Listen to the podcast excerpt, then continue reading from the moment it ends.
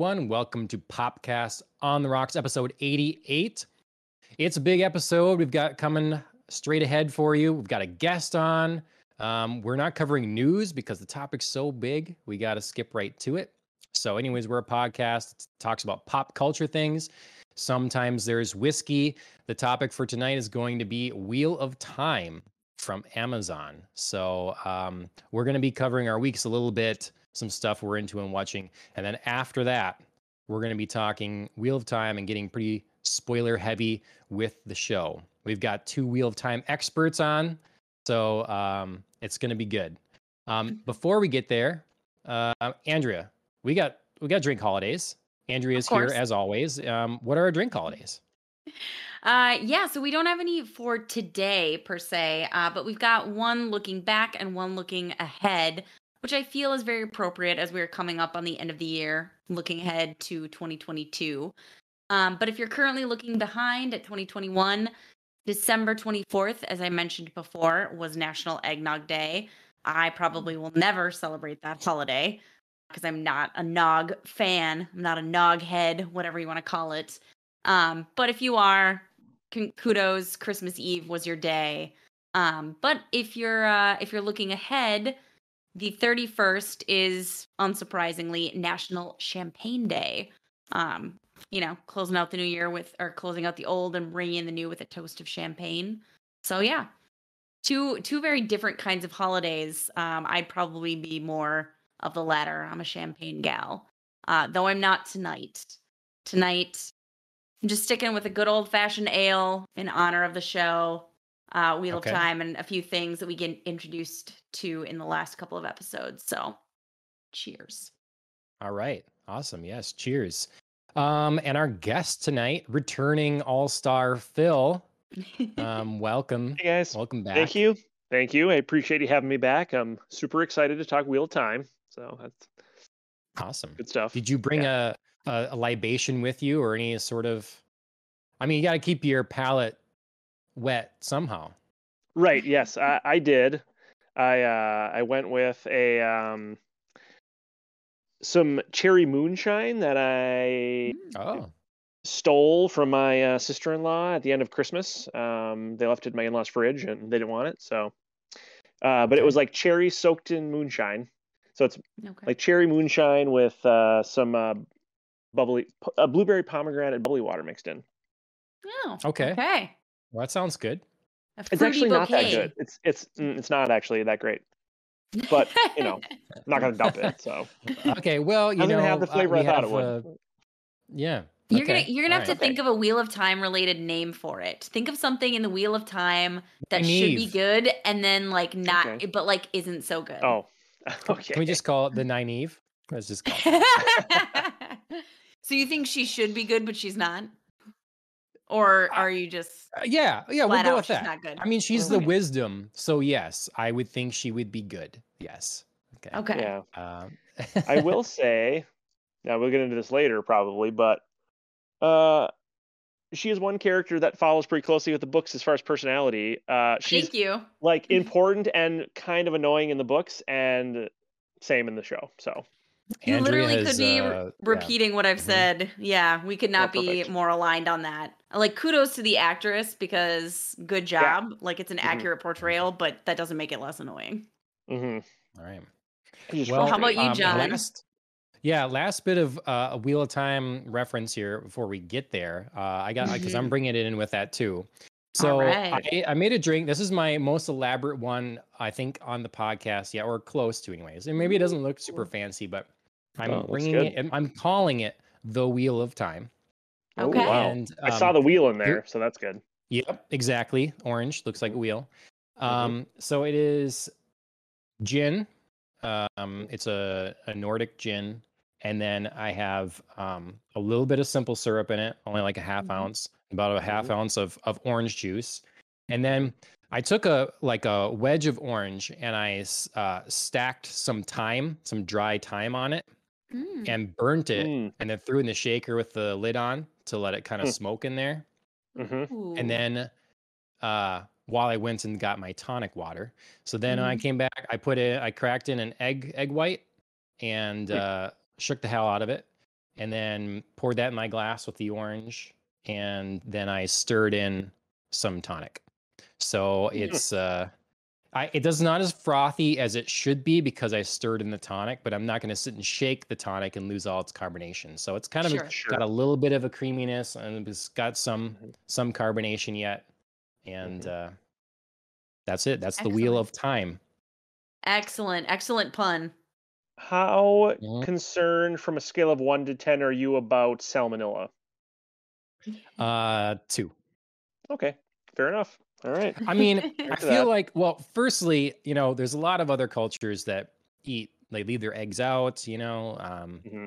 they eat, consume raw eggs all the time. You go to Japan, they throw a rag, raw egg on top of your rice all the time. Like, Mm. um, different eggs, in different places. But to my understanding, if I'm not mistaken, generally the stuff that's a problem is people are getting it from the outside of the egg.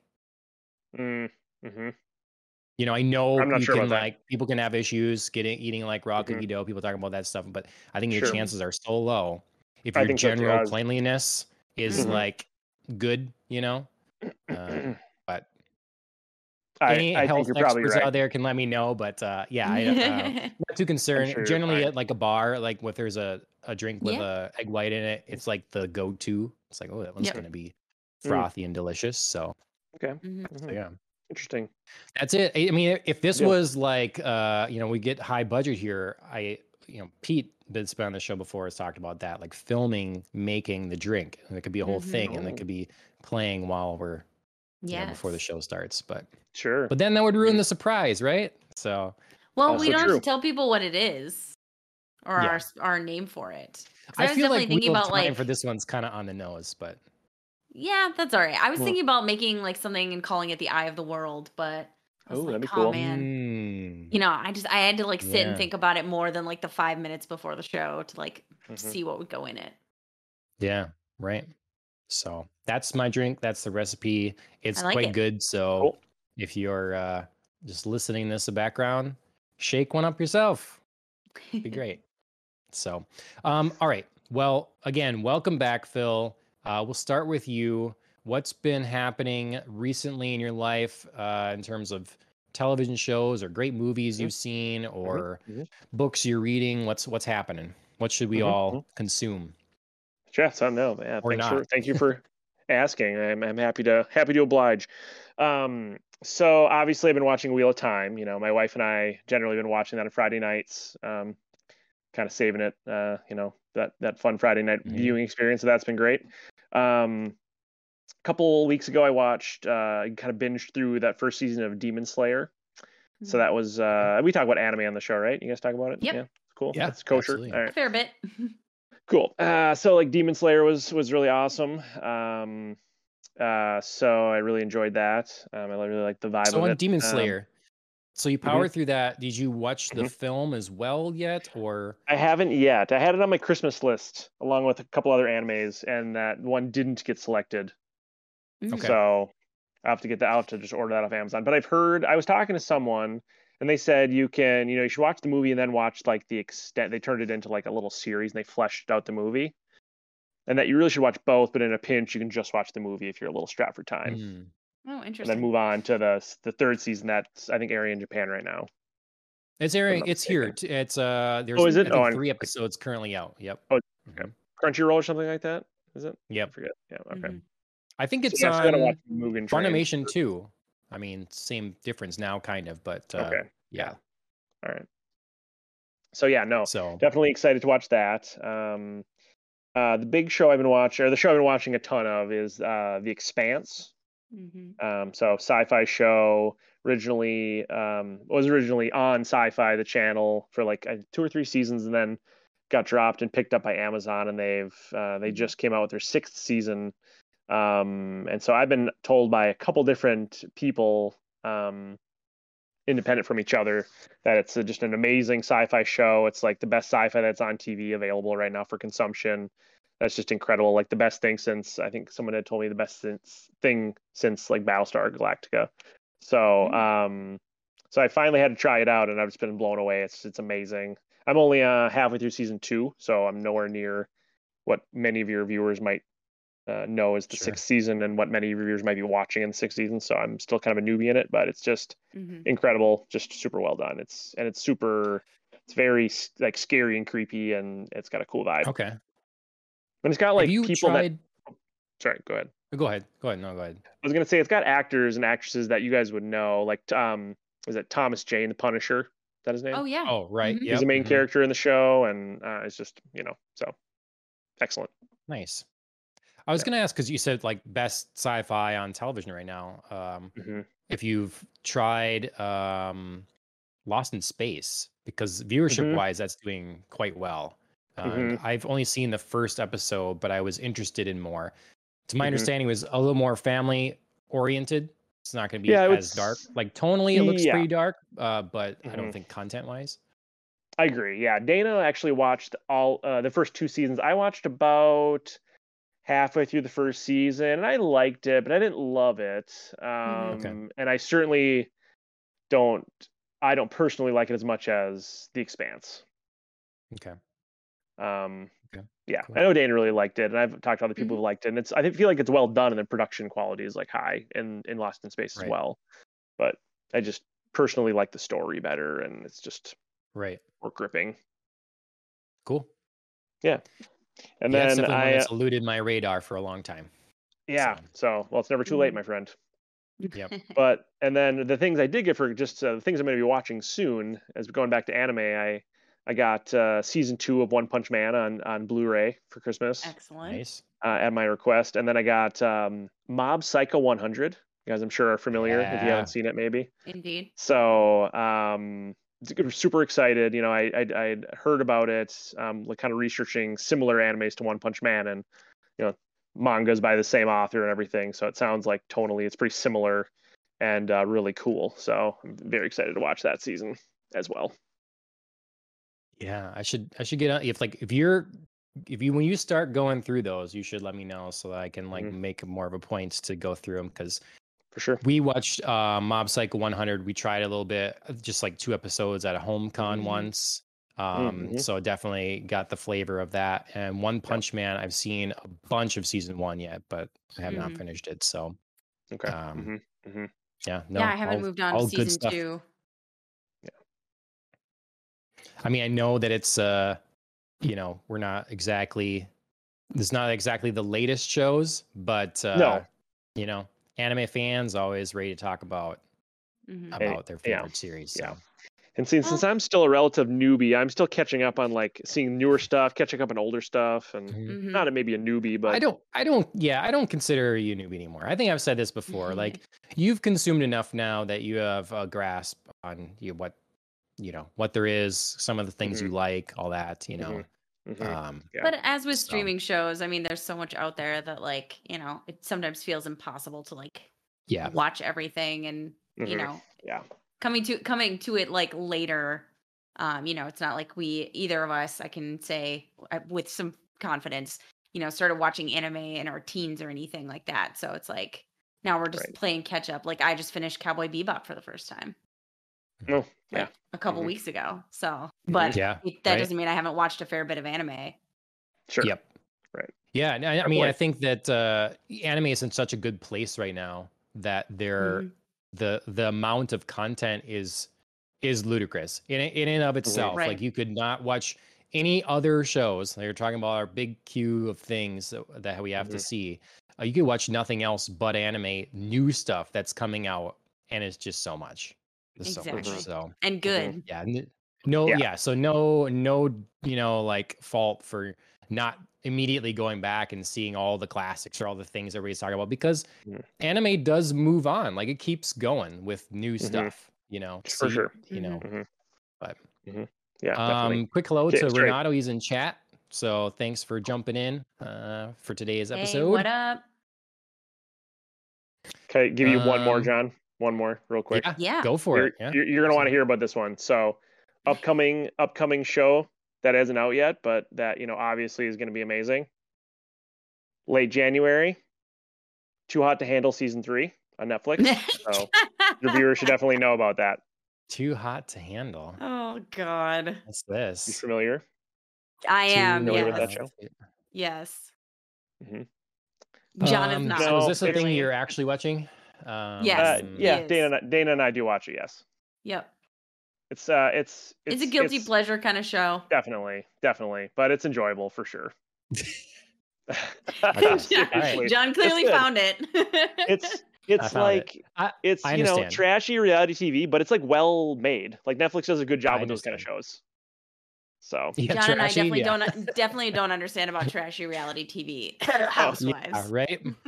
I mean, we went to Lisa Vanderpump's. Uh, I'm like, so jealous. Bar, her cocktail yeah. lounge in in Vegas. So, yeah. Um, no, I understand. I and like Ashley watches a bunch, and like I can't. It, it is difficult to not even if sometimes I hate the show. I literally it, it mm-hmm. makes me angry. It's mm-hmm. difficult to not get sucked into some of the drama somewhere. Yeah. Mm-hmm. There's there's, yep. some, there's a she's watching um she watches all the um what are the uh 90 Day Fiance. There's like uh-huh.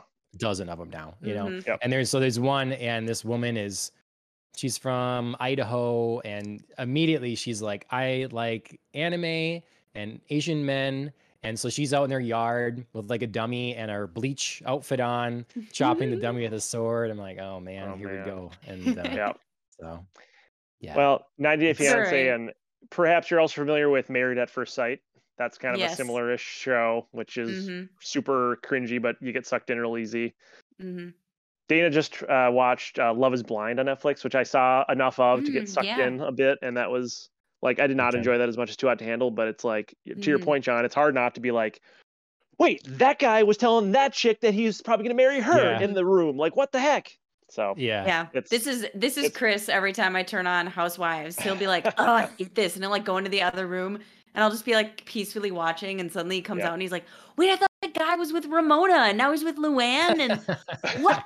They're just like swapping what the hell? And I, I'm like, oh, I thought you were watching. And he's like, I'm not watching. And then he like runs away. Just like learning about it by osmosis to have it on the TV. Right. Exactly. Yep. Well, that's a good uh, good assortment of content there. Andrea, can you match it? Mm, I believe I can. I believe I can. So yeah, I've been uh, I've been kind of all over the map these uh I mean past couple weeks, like week and a half ish since we did the last cast. Um we spoke on the morning that I was headed to go to the live radio play version of It's a Wonderful Life. Um, right. definitely two thumbs up. I did not know if I was going to enjoy okay. that because I realized, you know, like we discussed, I'd never seen It's a Wonderful Life, which kind of shocked me because I'm definitely a fan of like the the Christmas holiday movies. Um, but yeah, it was cute. It was a good story. The play itself was well done and it was fun to watch. So, um, still haven't seen the actual movie yet. I was gonna start it and then I realized it was over two hours and I'm like, it's too much of my life right now. But uh, at some point, I think I will because it was a good, mm-hmm. it was a good show. Um, but something that was far shorter, but also Christmas related that I did watch was Apple TV's The Case of the Missing Mustache, the little Ted Lasso animated Christmas special that was like okay four minutes long and was like totally adorable and hilarious. Uh, oh, really? Okay. Yeah, oh, I gotta check that. It was. It was.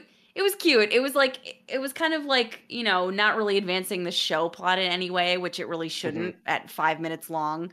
Um, but it was a cute think. little thing. If you're just like missing Ted Lasso, it was kind of adorable to be like, oh, they just did a little animated, yeah. okay. you know, holiday show. So that was pretty cute. Well, did you uh, nice. did you watch Ted Lasso then, Phil? Yeah, yes, he did. Yep. Oh yeah. Okay. Yep. Yeah, we loved it. We binged the whole first season, and mm-hmm. then we mm-hmm. had to like every Friday we were like, oh, only one episode. oh. Yep. so it was. Um, yeah, we loved it. Yep. Did, Big fan. Okay, so non spoiler wise, like you enjoyed it pretty much the whole way through, and mm-hmm. Mm. okay. Yeah, I think there were some like decisions they made in various episodes where I was like, eh, I love that little piece of this one episode, but overall, yes, I, lo- I loved it. Yeah. Mm. Okay. Cool. All right. Yeah. So yeah, if you uh if you haven't yet, it takes less than five minutes of your life. Check out the animated Christmas special. It's very cute. Um, and like the entire cast participates. Um, and then I watched the Hawkeye finale again because Chris hadn't seen it by the time we had done our podcast. So I very lovingly, as his spouse, sacrificed another hour of my time and, and watched it with him. Um, so he has he has thoughts on that that he should definitely at some point when we talk Marvel again, um, he should chat about them because of course he hadn't watched any of Daredevil with me. I mean, he'd seen like backgroundy episodes like here and there. Um, but yeah, sorry, spoiler alert. There's a there's a character from that show that shows up in Hawkeye. I won't say any names. Um, but so yeah, so he had some very interesting reactions to how that was for sure. Um, cool. And then another thing we were watching together that I'm so close to finishing. I'm like super antsy. I can't wait. Uh, we just binged basically like yesterday and today the first season of Witcher. We're like 10 minutes away from okay. the finale, like the finale nice. episode ending. Like we're in the finale episode, and when I was like, yeah, gotta get on the podcast. um, but it was really hard. I was like watching till like the last second. I was like sliding away, like, okay, okay, I'm going, I'm going, I'm going. But Chris is like, where are you going? I was like, and I even told him, like, I don't have enough time to watch the full episode before the podcast. Do you really want to start this? Like, mm-hmm. we can do it. It'll be fine. Damn it. Sure, Chris. So, okay. yeah, that's too bad. That's getting epic there. Yeah. Oh, I know. It was so good. It was it was very fun. Uh, I won't I won't really say anything about it other than I enjoyed the very Tarantino-y style um back and forth storytelling. Okay. Storytelling. And then they did a great job like blending the past, present, future moments together. So okay. well done. Excellent storytelling. Well, so are you all I need to know is are you liking it enough that you're going forward to yes. talk uh, we can talk about season two. Okay. Absolutely. Yes. A, we should do a like first couple episodes and or first episode in season one wrap up or something like that. Yes, yes. Oh, I you're just so. finishing season one, Andrea? Yes. Yep. Oh. Because I so I the story the back the very short long backstory is I'd started it a while back. Mm-hmm. Um, and then Chris Chris caught me like 10 minutes into the first episode, was like, Oh, I really wanted to watch that with you. Mm-hmm. you wait for me? And I was like, Sure, fine. And then mm-hmm. he had like zero time. Mm. So then um we were we were looking forward to you know oh season two is announced. It's coming december i think it was either 17th the dresden files all over again. I know seriously. So i was like okay i'm gonna really watch it this time. Like i'm gonna sit down. I think it's been a really long time. Chris isn't gonna care. I sat down to watch it. And again like 10 minutes into the episode he was like we were gonna watch that. And i was like damn it so i was like i didn't think yep. you'd care um, so yeah, so then finally now over Chris- his Christmas break, we were like doing it, doing it. Nice. So we just like binged through the first season. So very cool. Yeah. So have so, you yeah. seen that show, Phil? Uh, so I started it maybe a year, what, right when the first season came out. Mm-hmm. Um, I got to that first like flashback battle scene and just sometimes uh, you know some movies or shows if they have like too realistically graphic of like hand-to-hand mm. combat battle scenes it's just like oh, uh, I, I, don't really need to see, I don't really need to see that like I stopped mm-hmm. watching um that so that kind of stuff and I stopped watching the the boys season 2 when in like the first mm. episode I don't know I don't want to give any spoilers but in the first episode of, yeah. season 2 in Homelander is like checking yeah, out that new stuff for sure. that new uh, superhero that that lady is recommending, yeah. and he's got like a visual impairment. I saw that scene and I was just like, uh, I don't need to watch this in my life. I just, I, it's fine if people like are okay with that kind of stuff. I'm not yeah. saying I don't mean okay with it, but I just mean if people can handle that sort of stuff, and I'm just like, I can't. I, I'm just maybe I'm getting old or something, or maybe it's having kids. I don't know, but I just don't need to see it. It just bothers me. So there's a lot of other content that I prefer anyway. So I I think a like, number of people get that way. I mean, my grandpa got that way. My my own oh, grandpa, sure. you know. Mm-hmm. mm-hmm. So mm-hmm. I mean, yeah. you're you're I mean, a little young to be that yet to be grandpa, yeah. but uh, yeah. So like I, that mean, first battle scene in The Witcher, I was like, like eh, it's a little violent. I don't need to, sure. need to see that. Yeah, I don't know. I watch Game of Thrones mostly, but anyway. I do notice though that like after post kids, like it is harder to watch like scenes involving kids. Like I can still do sure. it, but it's right. definitely yeah, like I get that part. Why? Why would you do that? Like, right. Mm-hmm. yeah, it's yeah, it's tough. I don't know what it is. Yeah, but so anyway, no, I never did watch. I never. I always intended to like go back into it and like just skip over scenes if I was like, eh, I don't, you know. Mm-hmm. But then I just got busy with other shows and I just kind of never yeah. picked it back up. There, there are fewer than you try. think like of like gruesome scenes. yeah, I mean, The Witcher, because because a lot of it, I mean, um, a lot of it is more like you know, I mean, this I don't think this is giving anything away. No. Um, but a lot of it is, you know, monsters, like that sort Sure. of thing. You know, That's what I what mean? I've 'Cause He's a monster hunter. So most Right, of the that's gore, I would I would say like 85 to 90, and then like 10 to 15 percent is is human. Okay. And you can Oh, and you can fast forward, you can tell when that's coming. Okay. Because I could definitely, I'm totally fine with like monster type violence Yeah. more so. So that's not a not a not a big deal. For sure. I think it's because my older brother made me and my little brother watch Braveheart when I was like eight, and it like scarred me Mm. for life, possibly. That's so funny because like my dad had me watch like Alien and Predator when I was eight, and I was just like, sweet. Like, I mean, like Sure. you know, eight like the following night, eight year old me was like hiding under the covers, like shit. There's an alien in my room, right, like obviously. listening for some weirdo heartbeat that's like you know, I'm I'm, I'm Yeah. about to die or like laser eyes, but you know, in in the Yeah. moment, I was like, oh my god. So I think that's Sure. what started like my whole ability Little- to watch like crazy stuff All like the kids that. need to do to torture you is to have three laser pointers. They just like shine it from somewhere. Oh Shit. Yeah. Oh god. Yeah. Play the sound of a heartbeat in the background, just coming closer. Yep. But yeah, so Um, um yeah, almost I'm 10 minutes away from finishing Witcher. Can't wait to, you know, when when we sign off from the podcast, I'll be I'll be finishing that up with Chris. Um and then just for a little show and tell, reading some Winter's Heart to get into what what our main topic is tonight and then of course Cool. finished up Wheel of Time. nice. All right. Also, the book I'm on, by the way, Wheel of Yes. Winter's Heart. Virtual really high like yeah. five. So if there are big fans out there, you got to let us know if you Mhm. want to see the the book discussions, Yes. book club. Yep. Book club. Oh my god. Well, We're gonna have a cute little horrible. offshoot called book club. Yeah. Yep. Book club on the rocks. Uh, it's a Mhm. little, There little you go. Nice. I like Yeah. it. Okay. We'll we'll figure it out. Yeah. It's better than Popcast on the Rocks colon book club. So you know. Sure. Yep. Mm-hmm. Yep. If this was a, if we were covering just Jap, like anime or something, it'd be Popcast X The Rocks colon slash slash club of club plus books. right. Yep, exactly. Uh-huh. Mm-hmm. Uh, um. Well, speaking of uh, anime again, I I'm also into a little bit of that these days, but mostly um mostly manga in the last like week or so, last Sure. couple weeks really.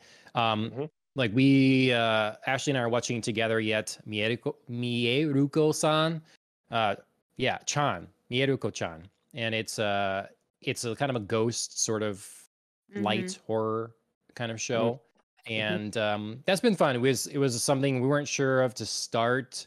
Um, i think they kind of try to grab your attention with a few unnecessary like fan servicey things and then it kind of mellows out a little bit.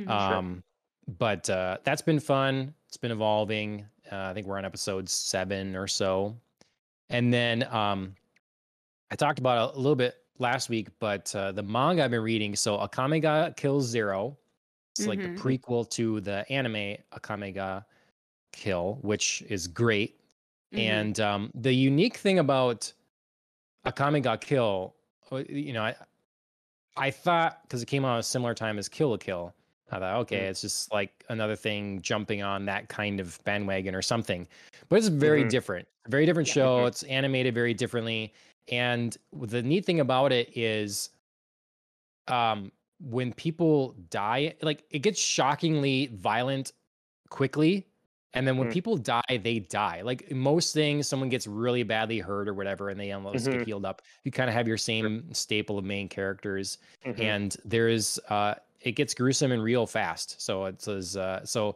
so far akame ga kill zero is the same you know was more of the same in that way but we're getting to see some backstory to some of the main characters and such from from uh the r- original akame ga kill and i'm uh Mhm. i finished volume one and two i told andrea last week i broke down and just bought volume two digitally because it was so difficult to find physically Oh, sure. and um Yeah.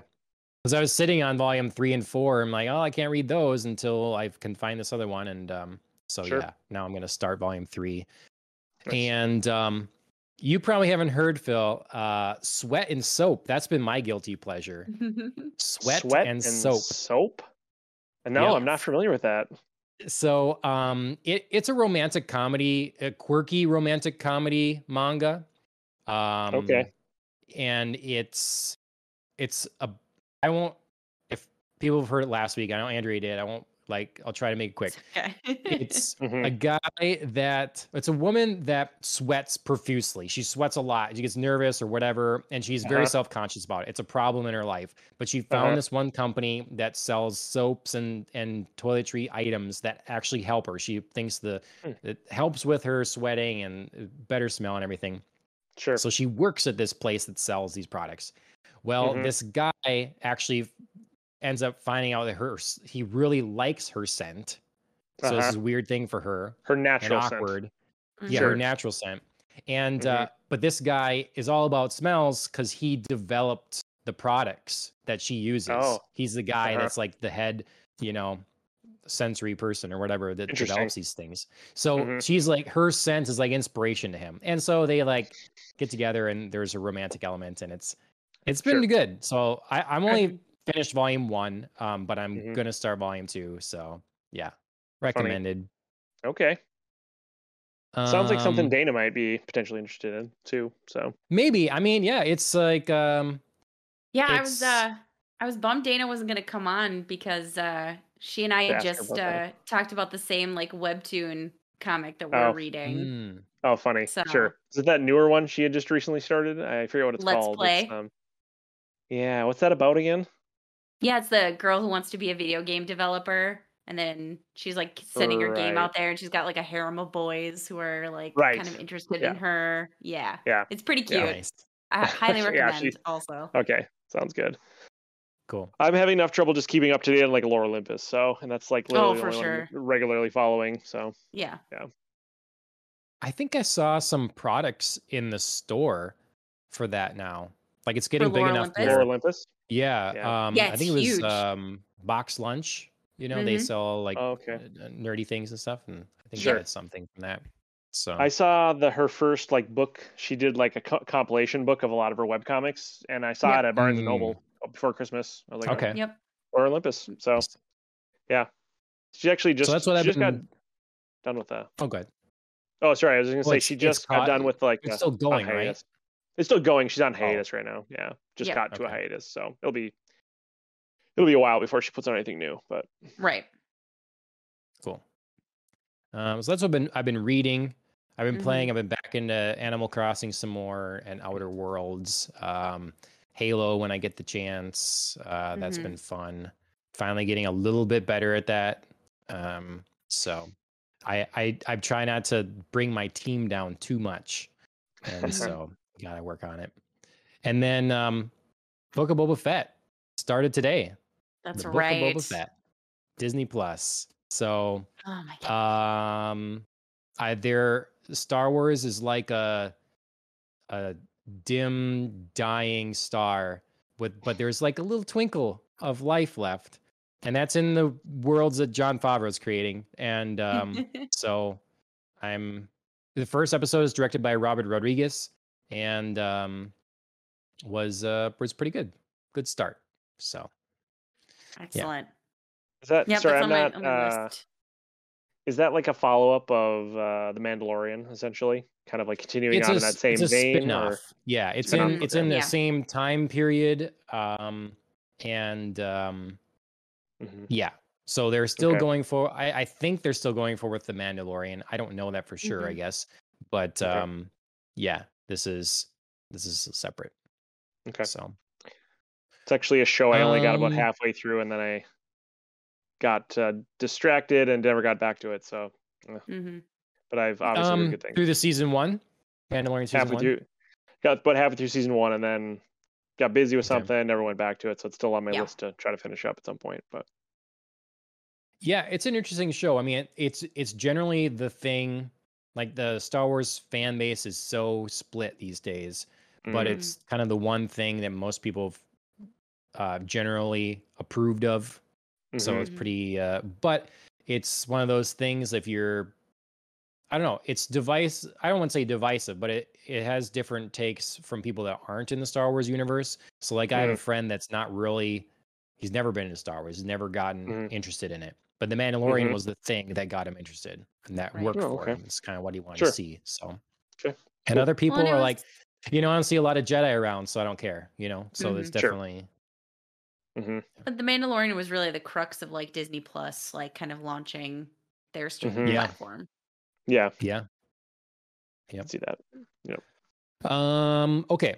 So of course, Wheel of Time then as well. That that's been our weeks, and we'll we'll we'll talk about Wheel of Time now. So Renato, if you're there watching yet, I hope you're caught up on Wheel of Time from Amazon mm-hmm. um, and Sony. About to lay down some spoilers.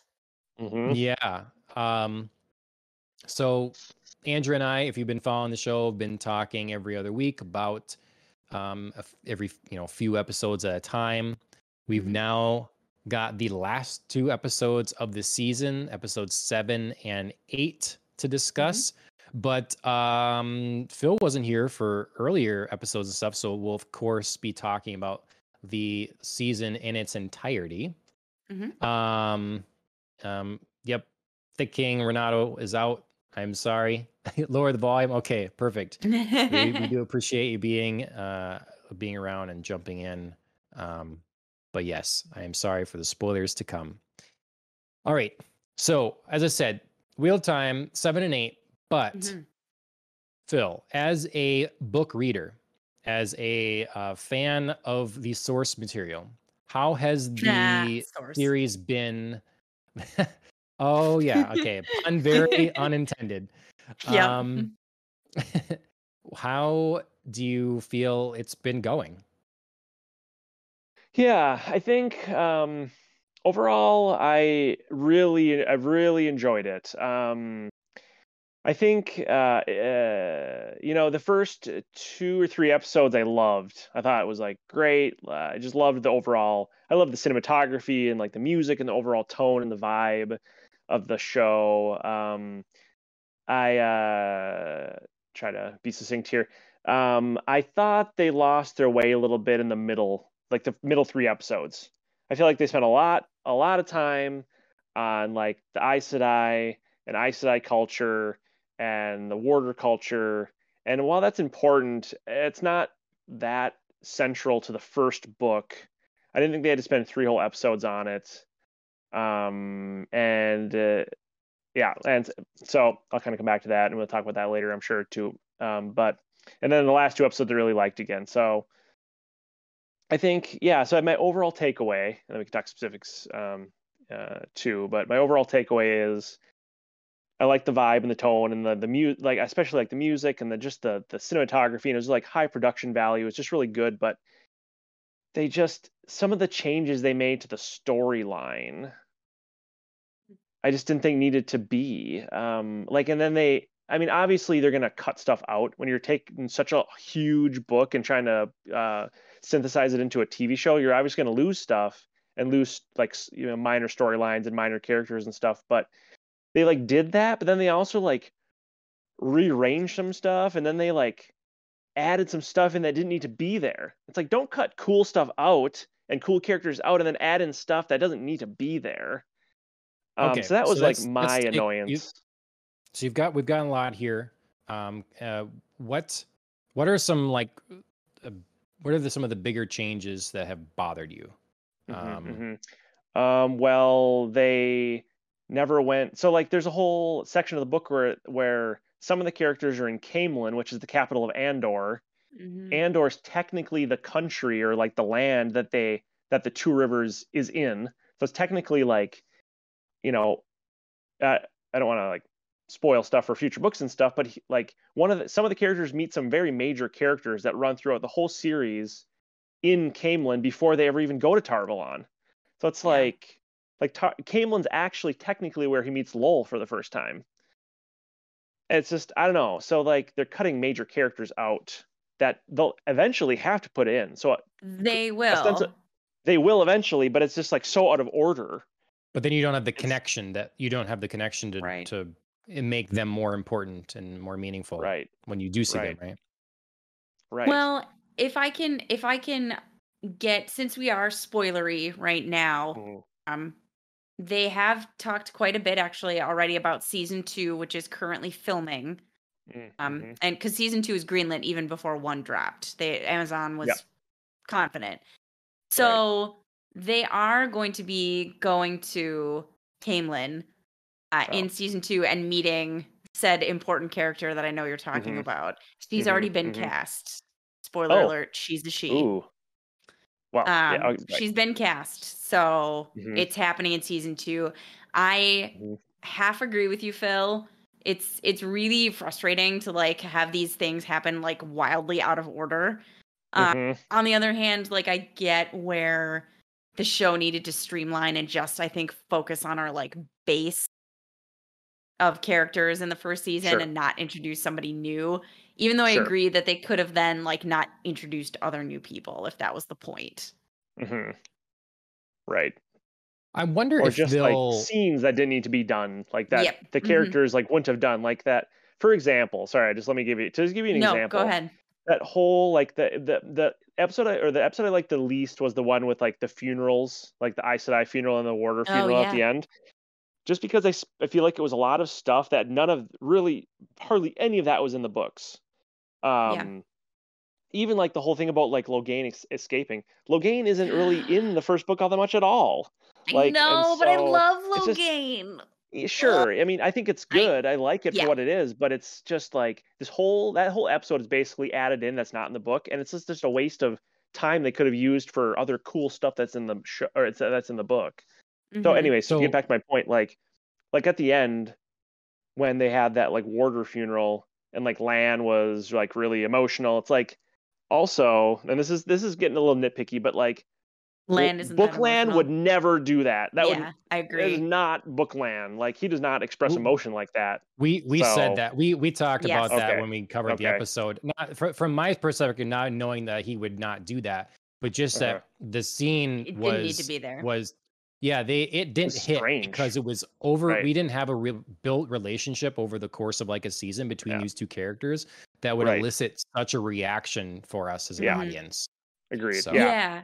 I Mhm. think I think they could have done this in a much more streamlined way because I think there were elements that we as an audience and especially people coming to this fresh needed to know Mhm. about like the Aes Sedai warder bonds and how those Sure. worked and how important Sure. those were so that we could Mhm. like understand the depth of relationship between Moiraine and Lan and Mhm. what and what were the stakes if either one of them should die Mhm. um and Mhm. also to understand why Nynaeve is so like concerned because she's developing feelings for Lan why about this like Aes Sedai warder bond because it's Sure. a it's a pretty big staple of the books and it's a pretty big contentious area between the three of them who are this Mhm. like weird like romantic and also non-romantic triangle sure. um, oh, sure.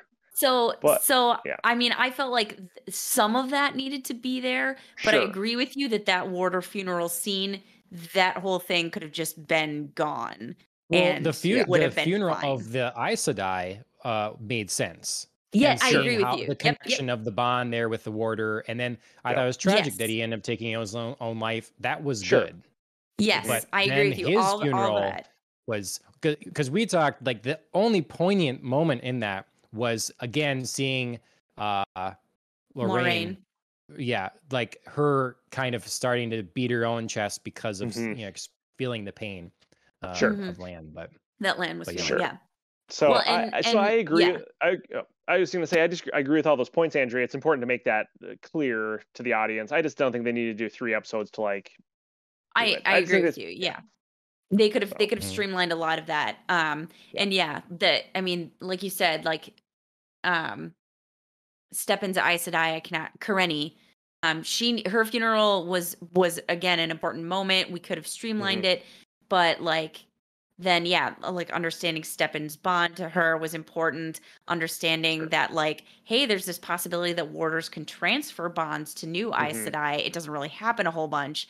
But Mhm. again, that's like Mhm. a big setup for some major things that could Sure. be happening in the show because those are major plot points in the books, Sure. Especially and with our had- with our core four teenage group Sure. here. right. Right. what I brought up then last time was how um that's that makes sense, but then we immediately see Moiraine Moiraine leave, like Yeah. ign- shut off her bond. You know, clause. Mhm. Uh, I forget what they call it, but like make it so Lan can't censor. Dampen. And it's like, oh, Mask- that's mask the bond. immediate, and that's a huge de- deal. Like, wouldn't that feel Mhm. like a piece of you is now just like dark? Mhm, And mhm. so it, it went through building up this uh, big importance to then just making it seem like nothing in a way. And we Mhm. got that in the later episodes too. Like, you know. I, I'm Yeah. I'm running away, so I'm turning it off. You know, Right. Yeah. light switch. And Oh, then Andrea explained that in the books they say it's a lot more complicated, difficult procedure to be able to learn to do that. And so. Yeah, like, once- not once you learn to do it, thing. Yeah, once you Sure. learn to do it, it's fine, but it's like a lot of trial and error to like mask your bond because Mhm. emotions tend to slip through. hmm Yeah. Yeah. Yeah. So it's interesting. Uh, so you, you said, uh, was it Logain or what's the name of the guy that was claiming to be the dragon Logain. reborn? Low gain. Okay. Yep. Mhm. So you said that, that was that happens later. I, it's interesting because I did like that stuff a lot. Mhm. Mhm. But if it could have gone later, it might have been interesting because we really don't need more competition for them to already be including women as a possibility to be the Dragon Reborn. And you've got this Mhm. group, you've Mhm. already got enough possible choices to Right. compete against. You need to throw in another one to make Right. them, you know, I don't know. Yeah. Yeah, that, that I think was a was a little bit of a failing of the show, and I know that you know for those who hadn't seen it, um, it was very interesting that that a woman could be the dragon reborn. Uh, in the Mhm. books, definitely no. Um, so it makes more sense that and Logain's character, like you know, is that foil um, a Mhm. little bit more smoothly. Um, so yeah, so it's it's difficult because I really like his character, and he is going to be reappearing.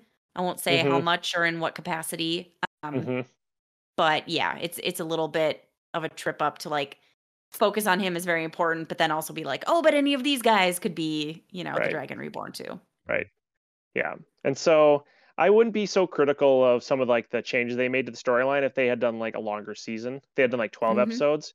There's just so many cool things that they weren't able to add that I kind of bummed me out. So Yeah, I, I did feel like considering this is, you know, clearly Amazon is is banking on this to be one of the bigger things. You know, they're Yeah. they got two irons in the fire here for this. They're also gonna place their bets on Lord of the Rings, but Right. right. Um, you've got this. It did seem like they tried to do a lot fast. Mhm. Um, which look, I'm okay with the show not dragging, you know, because Sure. Right. that was that's definitely been an issue in shows where they're Yep. trying to hit a certain episode count and then it it feels really stretched out. Sure. But I could have used some stretching at points. Like I could have used where, you know, I want the journey that um what Wolf Guy and uh Karen. I don't know their I'm sorry, Phil. I apologize in and. I don't know most of It's their okay. names. It's all right. Yeah. Perrin Uh, and Say their names again. Egwene and who? Perrin. Karen. Karen and Karen, Egwene, okay. yep. So like I could have used to feel like that was more of a journey, you know? Um Mhm. I know it was. I know they went Mhm. a long ways or whatever, Mhm. but I could have used to feel that more. I I, I kind of Mm-hmm. reminded, especially in this these last episodes where they're going through the the taint or whatever, going Mhm. through the taint. Um they um The blight. they uh the blight. Yeah, the that's blight. what it is. Yes. Dragon Age is the taint. Uh, well, it's a blight taint is too. something whatever. else. well, there's there's Yeah. yeah, I was gonna say there is a taint in this series. It's just the taint on okay, saidin. it's the taint. Yeah. Okay, all right, all right. Um, so they're going through the blight, and I'm to me, I was reminded of playing Dungeons and Dragons and thinking I need to have if the group is going through the swamp, there needs to be things to do in the swamp. You know, you don't just like over the course of the oh, you could be a whole course or the entire session, like four hours long or something like that. And you don't just like, well, you walk through the swamp, it was really muddy, and now you're at the end of the swamp Right. you right. got to have things happen along the way. So I wanted to Mhm. see an arduous journey. Like these guys, they're leaving, they're going Mhm. far away. It's Mhm. miles. They're struggling to survive. They're being attacked Yeah. by beasts. Like whatever challenges along the Right. Way, as So are opposed to you- just like Yeah, are you it. talking about like the blight? Are you talking about the ways? Or are you talking about specifically like Perrin and Egwene when they're traveling with I thought you were talking about the blight. I, I kind of confused. I kind of confused. I was. It was two separate things. So Egwene and Perrin. I'm just saying. I could have felt like their journey was a longer one, and then sure. separately and more specifically in this last episode, going through mm. the blight, through all the vines and sure. stuff. Yeah, okay, they needed okay. to have things along the way to make right. me understand sure. that's really perilous. It's kind of like, like the hobbits creepy... going into the forest off the path, and they get they have to deal with like divisions and getting lost and all this stuff. Right. Know? Sure. It was just kind of like a creepy stroll in the woods. Yeah. yeah exactly. Right. Notwithstanding though, I will, target. I will right. I will I gotta commend like the makeup and effects team for that like creepy rotting mushroom corpse. Like Yeah, that was ugh, cool. That was awesome. That was cool. Yeah, that was cool. Yeah. Um, they like nailed some stuff in these last mm-hmm. couple of episodes, like that, and then also like jumping ahead a little bit um, the uh, the women who were defending Fal Dara and drawing too mm-hmm. much of saidar and being burned out from the inside through their eye, like dude, Remind the me, makeup of that, it... the effects of that. Right. Oh yeah, that was cool. It was great. It, I was going to ask you, Andrea, is that how it's yeah. portrayed in the books? Like, if you get if a if someone if a Aes Sedai burns herself out, she like dies, or she just burns herself out, loses the power, like st- like stills herself essentially. Can be both. Oh, depending okay. on how much power she draws. Yeah, it, I, they don't describe it as like burning themselves from the inside out, literally. Um, right. I know that's how they figuratively describe it, but but yeah. I, I said I can draw enough power to kill herself. Okay. Um, I thought it was only if they're fooling around with like all like super powerful, they don't understand or whatever. Right, right. But but that still like didn't happen. I don't believe. Like Nynaeve and Egwene didn't almost die at the end of no, no, that battle. Not, not I mean, that specifically, but yeah, they've they've right. talked about in the books other Aes die, like you right, said, yes. who've been who've been channeling with like ter'angreal and right. sa'angreal, um, yeah. like literally, so like I'm stilled themselves sure or burned out. Right, I'm not so sure that Nynaeve channels at all in the first book. Like that's how like weird and out of order some of these things are. It's if it's not the first, it's the second because she does uh, do a form of channeling without consciously thinking about sure. it in the first. Yeah, I guess. Yeah, and it's just like it just seems like some of the characters' story arcs are speeding up a bit. Yeah, a bit. Mm-hmm. They kind of did some one, like a bunch of one, and then just like dipped into two. The Great Hunt. Mm-hmm. Yeah, yeah. But um. So I, I'll yeah. I'll gonna channel. We'll we'll definitely get back to those uh that conflict and how that mm-hmm. battle goes and stuff. Um, I wanted to say it was interesting how you laid out the season and what you liked and stuff because I felt like almost a complete opposite. I, mm-hmm. I think that I was um, thinking that as episode, as you were saying that, yeah. Yeah, that episode one is like is ah Phil was saying this is so good, and then uh, like I don't know, mm. um, because I had issues with, and I still have issues, honestly, with production. I think okay. that um, I there's definitely a um a grit, a realism, uh, cinematography um, skill that I think is missing from the show mm. to make it because they definitely aren't. They're not shying away from like making things mean, you know, or bloody sure. or something like that. It's no, not that. No. It's just like uh, it's a tone. I think that early on, especially, it felt like everything was over contrasted. I thought they mm. crushed the blacks in a lot of areas. You can see like mm-hmm. the they've just they're overextending what their black range is on things. Mm-hmm. Um, mm-hmm. I just don't like the look of it generally, and okay. um, but it it changes at times. There's other times that come out and they're really cool, but mm-hmm. um, yeah, I got I have I I was wish I'm wishing this had a. It doesn't feel like it has a high enough budget. And maybe it's like, mm. well, we're gonna we don't know how it's gonna go. We're trying to do a ton of seasons here to make this story work. I'm mm-hmm. hoping with the success of the show Mm-hmm. They put more into it and they get sure. some more uh, more deft eye in mm-hmm. some of the mm-hmm. places um, mm-hmm. because I think even effects wise, you know, like you mm-hmm. compare some of the magic of this to like just Harry Potter, you know, sure. the the creativity that you know I'm always astounded at the creativity of visual effects designers, the way they can make like the battle between Voldemort and Dumbledore so freaking mm-hmm. amazing. And I don't you know, want to see that here. And right now, I'm just mostly getting like misty lines, you know, going or whatever. Sure. So I, I have production issues, uh, though sure. the season has grown on me. Like every time I'm kind of sitting down, not super excited to watch it, and then I get mm-hmm. pulled in as I'm watching it. Mm-hmm. So okay, it's funny. I was Fair thinking. Enough. I was thinking I have been impressed actually with the effect growth. Um, I agree. I was having a hard time in the early episodes, especially with channeling. Um, you know, like the actual weaves and mm-hmm. touching the source, like coming through. Mm-hmm. I just I wasn't quite feeling it. It wasn't feeling mm-hmm. well done, and I started liking it more. Um, you know, when they were shielding Logain and sort of mm. that, like you know, kind of in the cage work that they were mm-hmm. doing between like him being in there and then when he like escapes yeah like, mm-hmm. melts the cage cool. and sure. he was like creating yeah. the shark like i felt mm-hmm. like they mm-hmm. were sort of like figuring some things out what worked for them mm-hmm. mm-hmm. um and i did have a note in this last episode like again i loved the circle of women channeling to defend Fal Dara. It felt better it felt more like we know what we're doing i still wasn't quite loving it, but like I think they're getting there. I think they're getting to like a place where they can like do some really cool things with mm-hmm. channeling. There's there's like an a weight to that is difficult to make look weighty um in magic.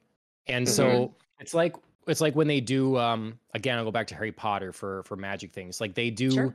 stuff like in the in the first two Harry Potter movies, it's basically I say this spell and I do this and then something shoots out and mm-hmm. hits the person. That's mm-hmm. the limit of their imagination at that point. And that's kind of what's described right. in the book or whatever. So that's what mm-hmm. they do.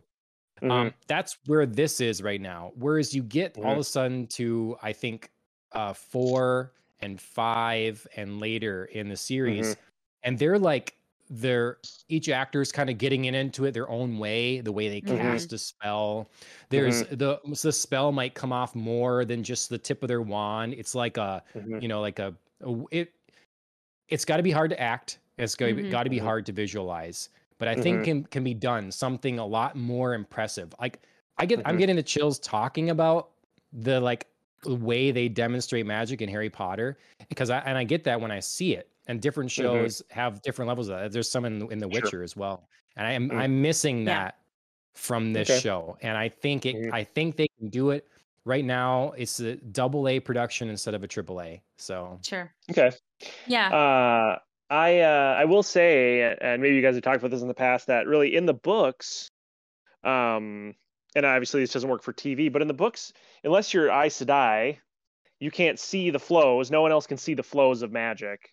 So they had to obviously do something to make it so that the viewers yep. could like see the flows. Um, I mean, you can see like the like the flows are creating like fireball. You can see the fireball, but you can't actually see the flows that they're using to create like said fireball. Anyway, mm-hmm. but going well, back they, to your yeah. previous. Oh, sorry. Go ahead, Andrea. No, I was just gonna say, yeah, they they definitely needed to have you see it, which I think is right. is a blessing and a curse because right. some things would probably be cooler without seeing those lines because sometimes they yeah. can look goofy. They, they um, do look kind of goofy, but, yeah but they needed you to see it because they needed you to see the taint on saidin and what happens sure. when a male channels. Totally. You know what I mean? Yeah. Like that was like mm-hmm. such a huge part. So unfortunately mm-hmm. they they were I felt like they were hampered by that. They they needed mm-hmm. you to like see that it's a physical thing because right. it's not it's not well explained and it takes so much mm-hmm. time in the lore to like go through like all of that yeah. and they were just like right speedy time. gotta show it. Right. Yeah. yeah. What if you know, what if it was like more generally speaking, we saw it like so like you say, they're throwing a fireball, you see the fireball. But mm-hmm. what if it's mm-hmm. more like distortion? So it's not physical like silvery yeah. glow. It's like a distortion to the air, you know, or something like I think that. I you could have a lot I'd of prefer that personally. I yeah, I agree.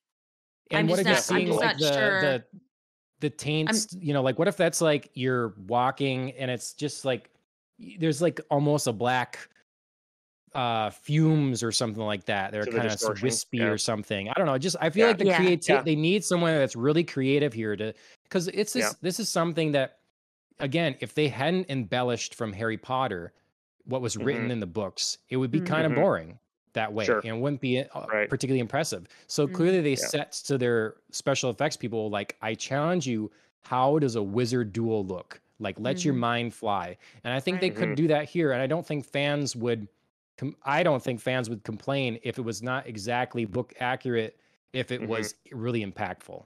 Sure. Yeah, yeah I, I, just I feel like they probably had like an effects team test some different things out, which I would be interested to see like what yeah kinds of variations there were mm-hmm. and like how it looked on camera. you know, because I'm Yeah. sure they probably did say like, you know, starting out, maybe we don't have to show the weaves, you know, maybe you don't Mhm. have to show like the source and the power like flowing literally. Mhm. Um, but I wonder if Mhm. it just didn't take somehow and it wasn't You know- like you know conveying the same idea because I do I do love this like when we see Logain working and we see like the taint come in like as a book fan I was just like oh there it is there it is like Mhm. oh I'm so excited or like when Mhm. Rand is working with it or when um in the final episodes Ishamael is working with it and you see like the taint come in d- with their flows of Mhm. saidin. It was Mhm. just like it was as a book nerd, it was like a cool moment. Um, sure. Yeah. But then yeah, but then on the flip side, I have a really hard time when the women channel and it's just like white ropes of light. I don't know. Mhm. I don't know how to solve that. hmm I think they need a like a anime animator to like come in and give Come them in and get creative, wall. yeah. I Like, was say- I was gonna say maybe someone from their um, production team will see this podcast episode and be like, "I gotta hire these guys, Bring in some You know, consultants. I'm creative, just- creative yeah, consultants." yeah. So okay, sorry. Weird nerdy piece of trivia. Um, there is a consultant, a super fan consultant on the Amazon Prime show. Um, I just looked up her name. Um, but yeah, they they hired like a super fan of the Wheel of Time series who's done Oh, like oh, nice. multiple Oh, sure. podcasts and YouTube videos and stuff like that. They were like, "Holy shit! Like she is super knowledgeable. Like bring her on in Yeah. as a consultant." So Well, I That's know they've also used Brandon Sanderson as a consultant too. yes, hmm So that's good, but you know, um, be better if Robert Jordan wasn't dead and he could be a consultant himself. But obviously, Right, you know, right. he is. I mean, Dead, so. yeah. Spoilers. I think what I would have done is uh, is have it where you don't really you see that like like I'm saying like a distortion um Mhm. until one of our main characters, one of the kids channels, and you can kind Oh, of then see it through their eyes for the first time that they Sure. now Yeah. can see this and we get to Mhm. you know be a kind of be extra cool. surprise yeah. because until Yeah. that point then it's kind of an obi-wan kenobi thing like what is the force what can you really do like and you're Right. wo- you're wowed by the mysticism of it and you just see little Right. peaks of what they can do and then it Right. kind of fills in later you know yeah. Yeah, I yeah. think I think it would have helped with like Moiraine, you know, in Two Rivers for the first time, like battling the Mm-hmm. Trollocs. That was that was a big one for me, where she I felt like she was making so many unnecessary motions. There was like Yeah. extra. it's wispy like, gestures that have no circling- connection to something yeah Yep. Right. Mm-hmm. Yeah. Yeah, so that could have been really talking about. So so I agree with you, John. As far as like some of those like production things, I wasn't like nuts about. My and I don't um, just kind of go back to your your previous uh point that you started this off with this section, as far as like you're kind of the opposite of me. Um, I don't know uh, about like movie and show production probably as well as you, as far as like I didn't I didn't notice some of those like color choices and color saturation issues and stuff like that, just because I'm not as versed in that stuff and like I've never created content myself and I just I'm just more of a consumer just generally. And I'm more of just kind of a gut like watcher. I I just kind of watch and I don't nec- I mean I analyze it but not I'm more just like really get sucked in pretty easily. And so I can see where you're coming from with some of those production choices that aren't weren't great or maybe didn't have the right budget.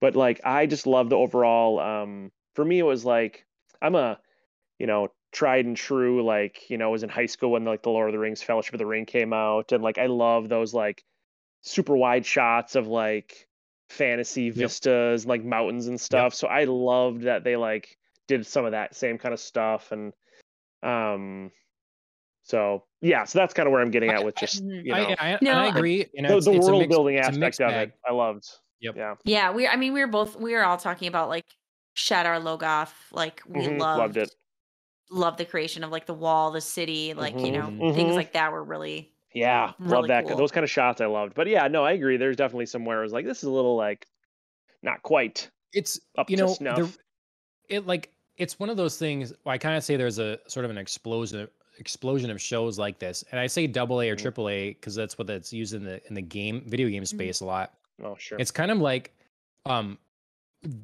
game uh, tools to okay so when i grew up um all of a sudden it was becoming way more accessible to create your own video content like for a long time Mhm. it was a difficult process you know you're going to shoot on Mhm. film with a very large camera kind sure. of expensive. You got to go mm-hmm. and, and, literally cut the film together, or you're sitting there with a mm-hmm. VHS tape, record, po- you know, mm-hmm. like it's it's complicated process to make something that is nowhere near what Hollywood is doing. It's not even sure. you just you're not even going to be looked at in close the same way. Mm-hmm. And then growing up, digital video started to become a thing, and your your mm-hmm. computer came with iMovie, and you could like mm-hmm. start doing things. Uh, more people could start doing stuff. Now you can shoot mm-hmm. something pretty good looking on an iPhone. So it's a mm-hmm. democratization of the medium.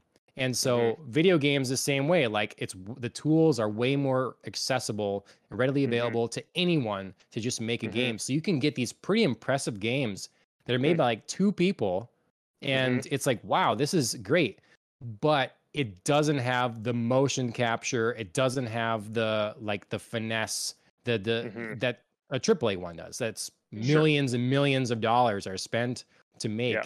and so both are very good and both can be mm-hmm. enjoyed and have great content and it's like mm-hmm. that's you know the double a one re- re- um, relies more on the story or the game mechanic than mm-hmm having a, effects or something special to mm-hmm. look at, you know? Sure. So uh, where I think we're in that space in TV where yeah. you can, you, anyone almost can make something pretty damn good.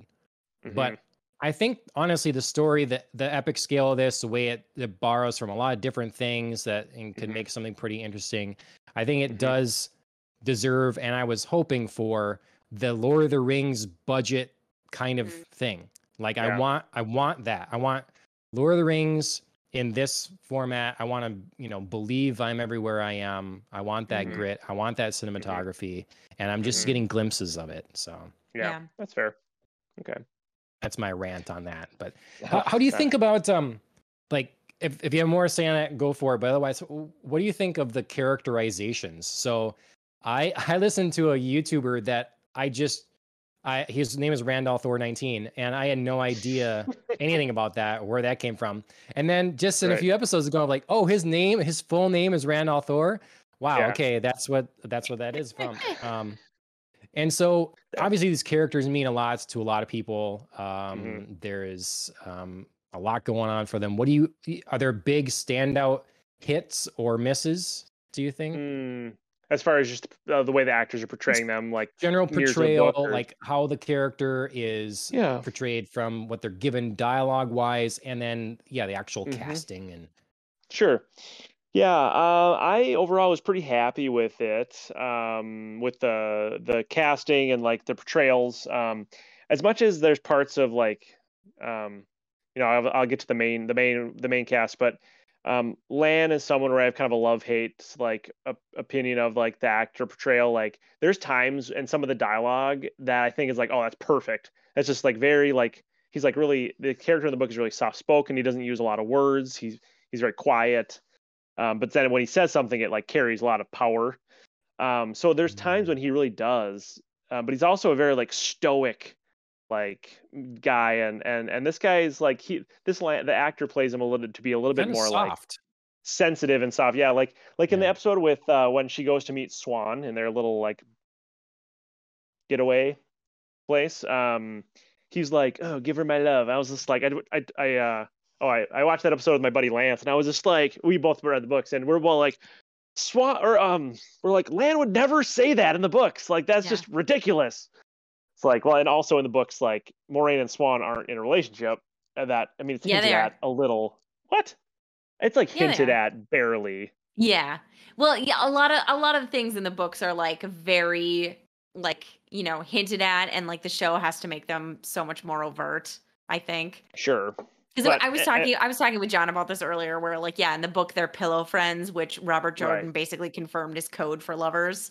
But like, yeah, right in the in the books it's like they're pillow friends there's no like secret scenes they, where they stow they away together or like they were when they were novices like which is right. more common they talk about but then when they kind of like they it's kind of referred to yeah. as like they sort of get grow out of it and like they don't spend a lot like of time together necessarily because they're all off traveling and doing doing right. stuff for the white tower and stuff so uh, it's fine i don't i don't i'm not like upset that they added that in that's makes well, sense before you move on but, i want to say wouldn't it have had a great impact if we had no idea of that relationship and then she's exiled and mm-hmm. you think wow you know like big trouble for this, and then Yeah. way later we're like find they're out. actually were like Right. doing this, Mhm. figured That's kind out of how it is you know, Yeah, that's more how it is in the books. You, yeah. Yep. Anyway, Mm. but um, as far as other characterization, I, I really liked everybody. Yeah, I thought I thought actually the cho- Rand was a good choice. Um, he's a character in the books that like obviously he's a very major character. Um, and there's times in the books where he's super annoying, like very like you want to just like kind of give him a smack because it's just like whatever. He just is can be a little um like whiny. Whiny? I don't know, Andrea. Okay. What? Yeah, or just like Ginger Anakin, as John cares to call yeah. him. Yes. Anyway, I think he's, this actor he's does a very good much job. feels his he very much feels his teenage years in the book. You know what Yeah. I mean? Like he just isn't sure. mature yet. And as much as you want him to be, he just isn't, which again Mhm. fits, I think, in this, even as annoying as it is. Like he just Yeah. goes like wildly back and forth. He's very emotionally reactive. Mhm, Like mhm. feels things were meant to be a certain way. And like every time something deviates, he's just like, oh my God, like you know, Mhm. yeah, he's still like I'm small town, you know, Two Rivers, Right. Rand al'Thor, even though like he's been in the wide world for so long now. He's the dragon Yeah. reborn. He just like right. he's so oblivious, and you're just like, get Yeah. with the times, man. He has a real hard time like taking advice and stuff. Yes. So he's just super stubborn in the books. He's so he's Yeah. very similar actually in the show. So I thought they did a good job with that. I think he looks right. Yeah. I think I think looks right, generally what sure. they what they what they did with the Aiel, just overall all the Aiel they showed is like that's pretty that's pretty exact how they describe him in the books with like the ginger hair and like tall and thin and um, I hope they do more with Aiel in the in season two because that's a super interesting like culture Yes. separate from I- like most Aiel, of the people. The Mhm. people. So so so Rand's mother that we get, you know, jumping to Oh. the the last two episodes here, Yep. um, who we see give birth on the slopes of Dragon Mountain Mhm. during a battle. Um, she's Mhm. a member of a tribe of people called the Aiel. Um, and Mm-hmm. they have a whole subculture that we're, I believe we are going to learn about in season two. I'm sure um, we have to. Yeah. So yeah, so they're they're the clan of you know they live and die by the spear. Um, Mhm. they have like spear Like, maidens. Warlike people. So that's what the Ogier was saying, right? That's what he was calling before. Yes, he was calling him an Aiel, yeah. Aiel, The an symbol Aiel and An Aielman. Yep. Yep. Yep. Yep, and the and, And the, it's a culture where women are that she fight has. too. Yep, exactly. Yeah, they're just as fierce um, as the men, even more so in some aspects. Yeah. Um, yeah, and uh, yeah, the the way that they they did the costuming, the dress, like you know, Mhm. everything about that was just like spot on from what you describe in the books. So Right. Right. So with excited to see more uh, of that. with his mother with um so i thought i liked that stuff a lot and i definitely Mhm. took a note uh was it episode seven that started that way or yeah episode think so. seven so, Yeah, um i immediately uh I, I wrote did someone else direct this much better fight scene than we usually Yeah, get um fight scene because was immediately i was like okay this looks better uh Mhm. just in the whole uh presentation and they didn't a, a lot of times we get in this what people that are seem to be unfamiliar with shooting action sequences they get lazy and do and like like it's a lot of chop jump cuts Mm. it's a lot up Mhm. close you can't tell what's going on and they Mhm. they pulled back you know Mhm. they clearly got a little bit of fight choreography going here that was that was at a, a higher level than Mhm. The rest of the show. And I don't know if it's a new person, they just got in someone else, if it's a second director that they should promote, or what happened. But I liked it. Sure. It was good. Yeah. Yeah. That was that was Yeah. pretty cool. Yeah, I had a note in there. It's just like it, it hints at the general like badassness of the Aiel. They're they're like nothing Mhm. slows us down. Doesn't matter if I'm pregnant, like you know, about to give birth. I'm in labor. Still Mhm. gonna like Yeah. fight off like twelve of these soldier guys Yeah. and give yeah. birth at the same time. Like hmm as someone who's Yeah. recently gone through you know the birthing experience, like don't know if I could do that. So Yeah. Well. Well, you I know, don't one know day is amazing. line, you know. I mean, you know, I didn't. I wasn't in that situation, but I'm just saying, like, it's pretty Mhm. amazing. So I, yeah, I definitely noted I wanted to know how she got there. Like how how would this come to be? Because this is a bad place to be pregnant Yeah. right Mhm. now. And uh but yeah, and then the the reveal uh with uh, Rand's adoptive father uh, was Tam was very Osborne. Mhm. good. That was good. Yeah. Uh, I Mhm. was uh, f- I was good with the de aging process and like just a whole Mhm. that that was good. That was a highlight of the series for me for sure. That stuff. Yeah. Okay. So Um. So the going back to the, the other some of the other characters. Uh, Mhm.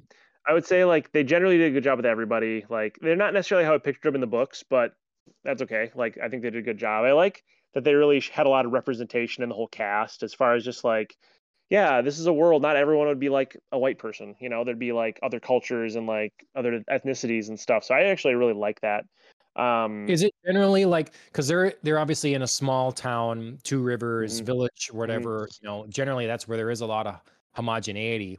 Is this an mm-hmm. area that like a lot of people would it's very old or something that people would come from like other kingdoms and stuff and that would move through, you know, because to me it completely depends what the world is set up like and I have no idea mm-hmm. from from mm-hmm. the books or whatever. You know, know that he specifies that much in the like as far as like talking. Yeah, I mean they talk about like people from like you know tier being like darker skinned and stuff. Like I don't know, yeah, from certain areas.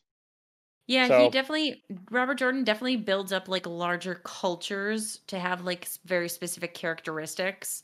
Mm-hmm. Um, you know, like that are easy easily recognizable. Like when they're in mm-hmm. larger cities, they're like, oh, these yeah. people are from here. You know, these people are from Some, Caemlyn. These people, whatever. A lot of times, but it's like, the way they dress and stuff too, or the way they right. like, do their hair or beards. Exactly. Also, in the, addition like to like the makeup or jewelry. Or... Yep, exactly. Right. Um, the Aiel are are kind of unique in that he very specifically mm-hmm. talks about like their their red hair and stuff like that mm-hmm. because it's supposed yeah. to be a clue for Rand and his origins.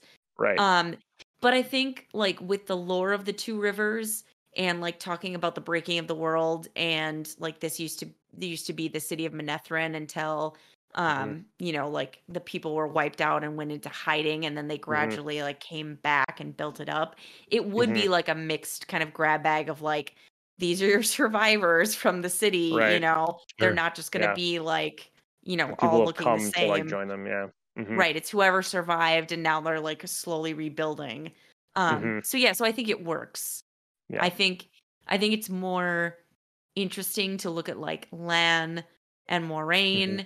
you know and kind of like the differing like Aes Sedai who come from different mm-hmm. cultures and how they represent mm-hmm. themselves and like those are more interesting things but I don't think it's yeah. like a stretch, like like Phil was saying. I don't think it's a stretch to be like, yeah, these are you know diverse people from the two rivers. Yeah, right. But and I mean in the whole series, just like they showed a lot of representation, just the entire cast and various areas and stuff. Um, mm-hmm. And then I would say like Perrin and Mat's characters were good, but I didn't like. I liked how the actors played them, but I didn't like some of the decisions that the like writers made to like write their backstories in a certain way to give them like more I don't know, life trauma. Like, you mean like killing their wife? Yeah, killing like his wife, doesn't yeah. even have. Well, he doesn't even have a wife in the books, which I'm sure you guys have talked about. Yeah. Um, yeah. We we also did not like that. Yeah, so I was excited necessary. to know his wife. I, I thought right. she looked cool, and I wanted to know yeah. what happens, you know. And so then, wow, okay, she's her. gone, yeah, and then right. wasn't in the book at all, I guess. So right. Sad, in the book, but... Perrin already has enough conflict about like battling versus just wants to be a simple blacksmith. He didn't need to add on like all mm. this mountain of guilt about how I accidentally killed my uh, pregnant ex-wife or pregnant um, wife. But right. Um, and then Mat's character, like they added in this whole like he's like from this difficult home. His dad, you know, cheats on his mom. His mom's an alcoholic. Like not taking care of his poor little sisters. Like it was just and then and then they made it made Mat have this like dark edge where yes, like there's all the stuff with the dagger, but he's not like a meat like yeah. When he was under the influence of the dagger, that is pretty true to the story. But like when he's not under the influence of the dagger, he's like pretty happy go lucky and like yes, does like gamble and stuff, but he's not like this guy who like Broody. steals stuff from people and yeah, and brooding so much and it's just I don't know. That I didn't love, but that wasn't really the actor's fault. I think that was just how they wrote the character. Um, right. Um, I actually heard they're replacing Mat for the second season. They are. Mm-hmm. What? Okay, for real. Yeah. Donald. I thought he did a fine job. Donald Finn. They haven't. They haven't said. Funny. Yeah, they haven't said why they're replacing him, so I don't know if it's like a conflict or like you know a performance issue yeah. or whatever. But Donald Finn is uh, going to be the new Mat Cauthon. and I can't remember okay. what he's in. I know he's in something we've we've watched or at least talked about. Mm-hmm. I'm gonna look mm-hmm. him up right now. But, well, yeah. that's too bad because, um, well, I never like recasting, but I right. mean, mm-hmm. performance wise, he seems just there with everybody else. Yeah, oh, he's in I The Witcher. some of the. That's what he's in. Oh, sorry. Funny. Oh, interesting. Yeah, um, no, I, I agree. It's, I thought it was odd, but maybe the actor wanted to pull out or something. Who, who knows? Yeah. Well, I was just thinking, you know, it seems like they would have um contracts there that I mean, I guess you break Right. contract, whatever happens, but Yeah. that's too Mm, bad. It's strange. Yeah. Yep. Um, I did want to uh, if if we're at some point, I know we're going to talk about like seasons the last two two the last two episodes, I should say. Um, I did want to talk with you, Andrew, and get your take on um, like the uh, sort of the last battle, um, and uh, you know, The last um, battle that clearly wasn't the last battle right? It was so, So, tragic. I so I liked it, but I was really disappointed that, and I'm curious what you guys think, and maybe, and Yeah. I'm curious your your opinion too, Johnny, as someone who hasn't read the books. I thought it was like I was disappointed they didn't do more explaining of who this guy was that was fighting Rand at the end, because I thought the show made it very. Uh, I thought it was the show led you to believe that it was the literal Dark One, when Mhm. I believe, as I It's heard you not. reference earlier, that it was one of the Forsaken, It is. most likely Ishamael. How did you how do you It know is. that though? Well, I, I I think it is too. But did they say something in the show that I missed that would when? No, they didn't say they didn't say anything in the show. Um, but if you pause it during any of those scenes, they list the actor in the scenes. Uh, Fares Fares um, Uh-huh. is Ishamael, father of lies. Why wouldn't you say that in the show in some way? Everyone, Yeah. Dana was like, "Oh, it's the dark one." I was like, okay. I was like, So I didn't firstly, mean- I feel spoiled. Like I feel like I got a spoiler right now, but at the same time, It- when it they is. list him in the casting as like because I told I'm to, I totally thought this was the Dark One, right. so did Dana. and I'm like, well, Yeah. how is he? Like, he he can't be actually dead or trapped or whatever, Yep. you know, Right. Yep. because it can't No, be concluded now. I So it makes sense that it's not him, but too. uh, I had my suspicions right when um you know the the one of the cool effects again that, that I commend uh the team for um when Rand you know they're meeting in the blight in his dream and he Mhm. shoots an arrow in his eye and he twists off Yeah, that like mask That was cool. to that like cool. become a Yeah. person and I was like Yeah. no that is not the dark one No, um and so I, right, kn- I I knew then it the same had to be one of the Forsaken but again Yep. that's because I've read the books and I know what the Forsaken are right. But they and barely talked about them in the show up until right they ta- they referenced the Forsaken one time in the show. yep It's when they're just when they're talking about the backstory, and then y- Yeah. they do, yeah. So they talk about it when they're, I think they're they're in Tar Valon, um, in the White Tower. They're talking about the Forsaken and and the Dark little bit. One. for like a um, second. Yeah, it's it's so brief. But the um, Forsaken are one of the coolest like, cast of characters in the whole book series. Like Well, it's a and- and- travesty. Again, coming from the book series, I knew when we get Logain's Siege of Ghealdan, Mhm. um, you know, I knew that when he was using saidin and like those two shadow figures are at him, like whispering. Mhm. I was like, I know that's the Forsaken. You know, I know that's the shadow of of the Forsaken. Um, Mhm. and so I kind of figured because Ishamael's um prominent in the book series, I kind of figured that that was Yeah. him. I And so then too. yeah, spoiler That being spoiler said, alert I- for those of you. Sorry, yeah, sorry everybody. Sorry, John. That being said, I loved that that actor and the way he like portrayed and like did those scenes. I was like, this is sweet. I was like, I just wish they would point out and explain that this is He's one the of the Forsaken. Forsaken. I agree. Eh, but so Yeah, yeah, that's disappointing because I thought I I too I I remarked that I really liked his his fashion and I just Mhm. like what the actor did. Yeah. Um, Yeah. Yeah. I was like absolutely. I was like the fashion seems like it's from the time before everything went to hell. Like Yeah. they showed that clip at the beginning, you Mhm. know, in their uh, of, of what of episode eight, right? Yeah. Um, Mhm. I say uh, I wrote down like I thought it was really interesting. It says I'm like, is the world literally reset almost with this, or is this just like after everything? The it's like a post-apocalyptic situation. So it's a post-apocalyptic situation after what an event known as the breaking of the world. Mhm. right because i'm like oh this is like a futuristic city like it like things Mhm. really developed a long Right. ways and now how we got back to Right. Right. Which which Like I mean agrarian times. Yeah, so I mean I I knew so that's like the part of the lore is like the wheel of time turns and ages come and go and like they're Mm-hmm. reborn and you know like they Mhm. progress and then you regress and like you know Mhm. ages come again. Right. Um but I never really having read the book saw like these a futuristic these, city. Yeah, I never really saw no. like a futuristic city. Like flying cars and, me, and stuff. No. Right. It felt to me very like um, this the Chronicles of Shannara book series is set in like a post-apocalyptic world where it's, you know, like um the future's progressed so so far and it is like, you know, flying cars, the future kind of thing and then like it all mm-hmm. explodes and then magic is reborn and like that happens. So it was weirdly like that feels like it belongs in a different series. Like I totally yeah. could have been like, this is a golden city. Like, right. You know, things were happening. Like they had, mm-hmm. you know, amazing technology. But doesn't feel that way point, in the books. But no. no. there's no like futuristic elements. No. In the books, right? Uh, I was like, "Is that, that Wakanda?" Like a... I don't. I'm not even sure what. I know. Here. I know. It was so strange. It was so strange. It seems like a big departure. Yes. Yeah. I mean, he doesn't really say. Good. He doesn't he doesn't really talk that much, at least as far as I've read. And I've read, I'm pretty far into the series. I'm, I don't know, three quarters of the way, uh, two thirds into the series. Um, uh, I don't remember him ever talking and really describing in detail what the world was like prior to the breaking of the world. Not in any great detail. Do you? Andrea? No, I agree. Um, there's maybe there's that is later for certain. So maybe it is open yeah. to interpretation. Yeah, maybe, maybe it is later. They talk more yeah. about it because Andrea and I are, are, both at the same point. We've neither of us actually finished the series. It's yep. I will say for people who are thinking of reading the series. Sorry to just like take over here on this point, but it is a long, dense series. It's excellent. The first several books are awesome, but there is kind of a slowdown in the middle.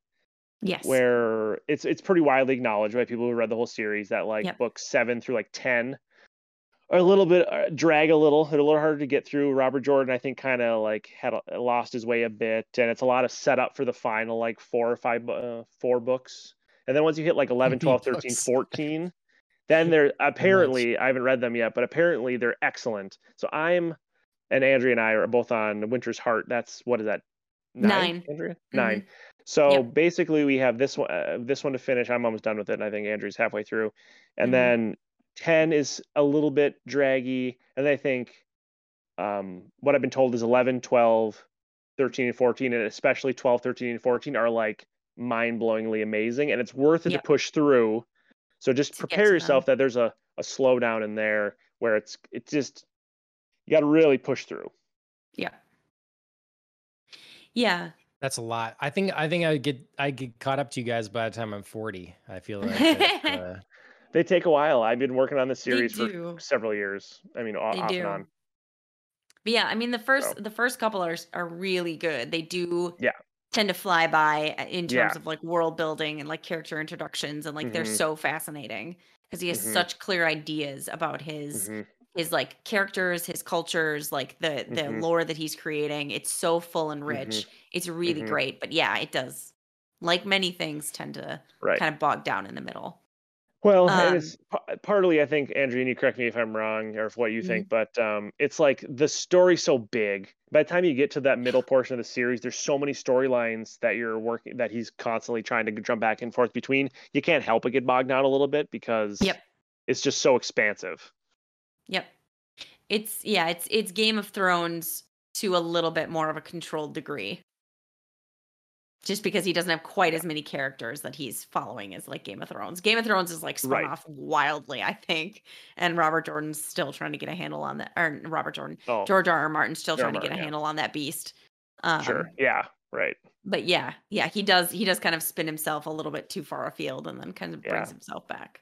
Yep, yep. Um, and then you know Brandon Sanderson obviously finishes the series, helps, the last yeah. three books. It was supposed to be just one book, to to the finale, and then it was so much still to cover that he had it was three books. But apparently, I mean, obviously Robert Jordan is is the original, and they're they're they're amazing. But I, have heard that the last three by Brandon Sanderson that he he basically used all the notes that the Robert Jordan's widow and son had.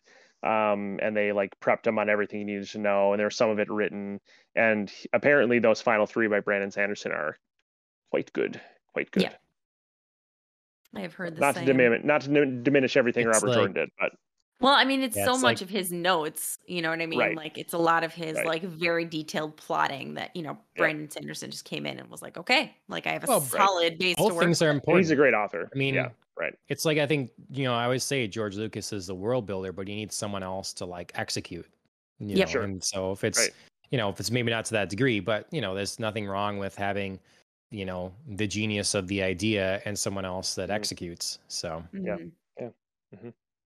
Mm-hmm. So sure. we should talk a little bit specifically. Um, I mean, we've been kind of diving into pieces of it here and there, but there's some things I have to say about episode seven and eight for sure. Mm-hmm. mm-hmm. Um, as we go through, like I might, I wrote quite a bit going in. Um, I had the annoyance, the annoying parts of Rand was coming through more and more as you've talked about. That's where like mm-hmm. I got frustrated calling him Ginger Anakin because that's what he mm-hmm. is. Um, yeah. And then yeah. the, the, like it it's frustrating me seeing the relationship between him and um, what's her face? Egwene. Um, Egwene, yeah. And um, that's just that's kind of hard for me to watch. And then they they really like double down with the the terrible I can't watch this with the wisdom and Lan. And Nynaeve I was freaking out on the couch watching this with no one else around. I'm like, I can't take this right yep. now. I dislike the wisdom so much. She just gets on my nerves. And yep. every time it's like, oh my God. First, I, I never expected they'd go as far as they did. I thought, okay, we're going to have to deal with uh, the um, Nynaeve sitting there lurking all the time mm-hmm. at Lan, you know? Mm-hmm. And, but then oh my god, I just is does this really this relationship yeah. bothers me. Okay, this okay. relationship is not okay with me. Mm-hmm. like I just yep. don't. I don't yeah. see the two being together. I think that there's nothing that has been particularly um, attractive about the personality of uh, the wisdom here to Lan. Like why would why this would be what would impress him about her. You know, I, mm-hmm. I love some of my favorite stuff earlier was when um, Moiraine snapped back and said, like, maybe you should show some wisdom, being mm-hmm. you're called the wisdom. You know, I love right. that because yep. she has so much growth that she needs to go through mm-hmm. before I would say that she is an attractive suitor to someone that's as put together as Lan. I I did question why. Like, I mean, I don't want to I mean, I will say that that is a, a true narrative in the book where yep.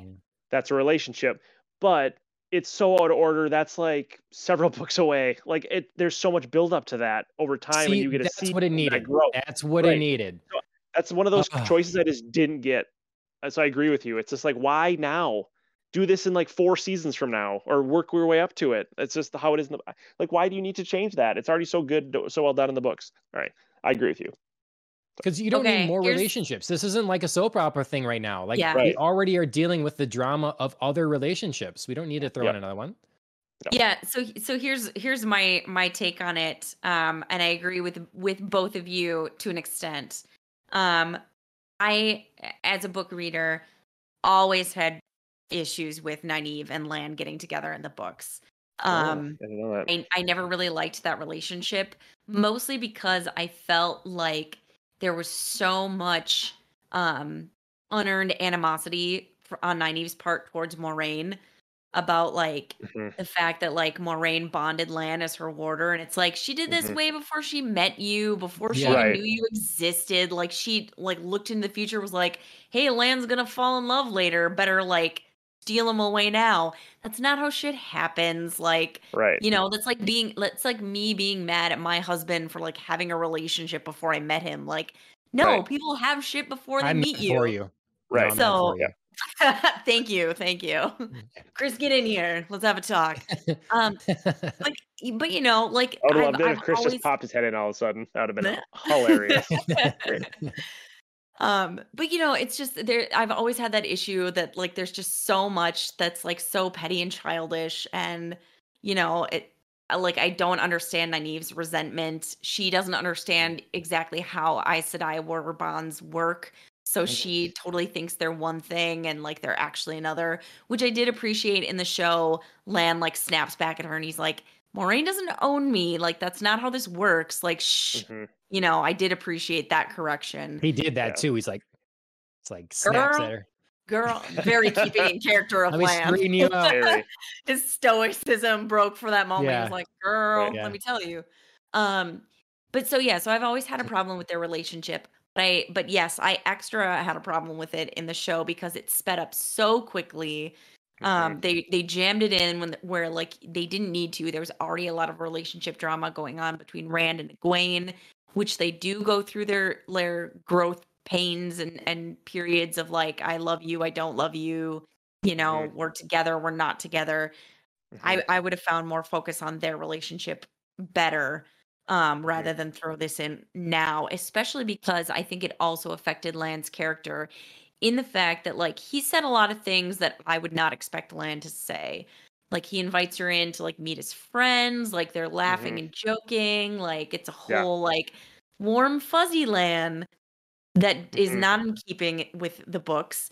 He says stupid stuff like she gets up in the morning to like do her walk of shame and he set, states the obvious you're leaving i hate when characters say that like duh mm-hmm. she's leaving you know mm-hmm. just so many different things where you know i was just like they they made him too soft too quickly like mm-hmm. he softens in the books to be sure yeah. um but it's so gradual and imperceptible that like mm-hmm. you know it just makes a lot of sense whereas mm-hmm. here it's very sudden yeah, it's. And I just read my felt... comments on this. Like I was, yeah. I was freaking out. I don't know why I'm so invested in this. No, it's like it's, it's no, very difficult. I was like, I screamed in the chat, and I'm like, "Don't introduce her to your family yeah. or whatever the hell. Uh, like, what?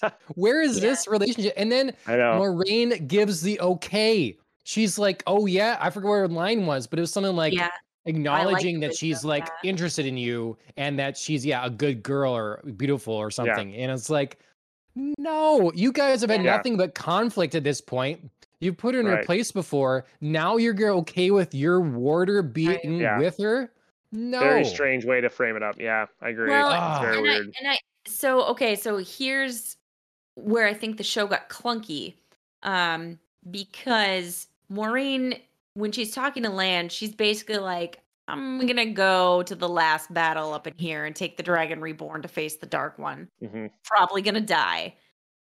Want you know, she doesn't want Lan to die too, so she mm-hmm. wants him to like feel like she has air, like he has her blessing to like be with mm-hmm. Nynaeve because maybe that will save him from dying. Yeah, maybe.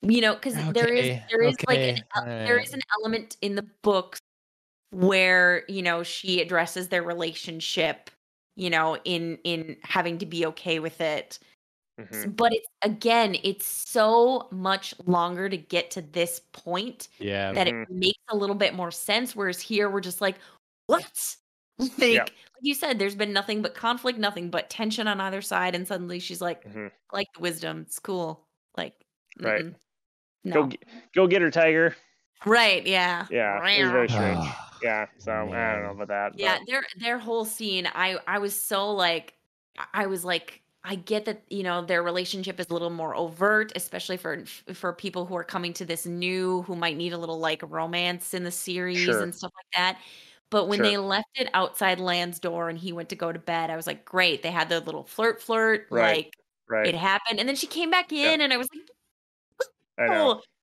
oh, I hated it. It was painful. Mm-hmm. I mean, I I have the uh, I have the Michael Scott. No, God no. Yeah, I saw that. I just, I just it's very much how nice. I felt. Like, I agree with yeah. that. Yeah, it was strange. strange. Okay, choice. so that's yeah, that's out of the way. Um, something I did like. I'm really interested. I'm really interested in the character. The most the character I'm most interested in actually is the bartender with the tattoos. In. I mm-hmm. like her. I think she's got a cool look. I think she's mm-hmm cool personality and like a, a fascinating ability and a burdensome mm-hmm. ability, obviously. Mm-hmm. So mm-hmm. um, I'm excited to see. And I was very happy when she's leaving the city. And I'm like, okay, she's mm-hmm. not going to die right now. was, uh, no, um, no, I don't want to spoil anything, but um, pretty important yeah. character over overall yeah. okay. long term. Although, I'm, I'm Phil, oh, he definitely like... doesn't meet her there, but whatever. Agreed. Yeah. Um, so that's another. Phil, did thing, you feel but... like she was a little older than you had sort of thought she was going to be from the book Min?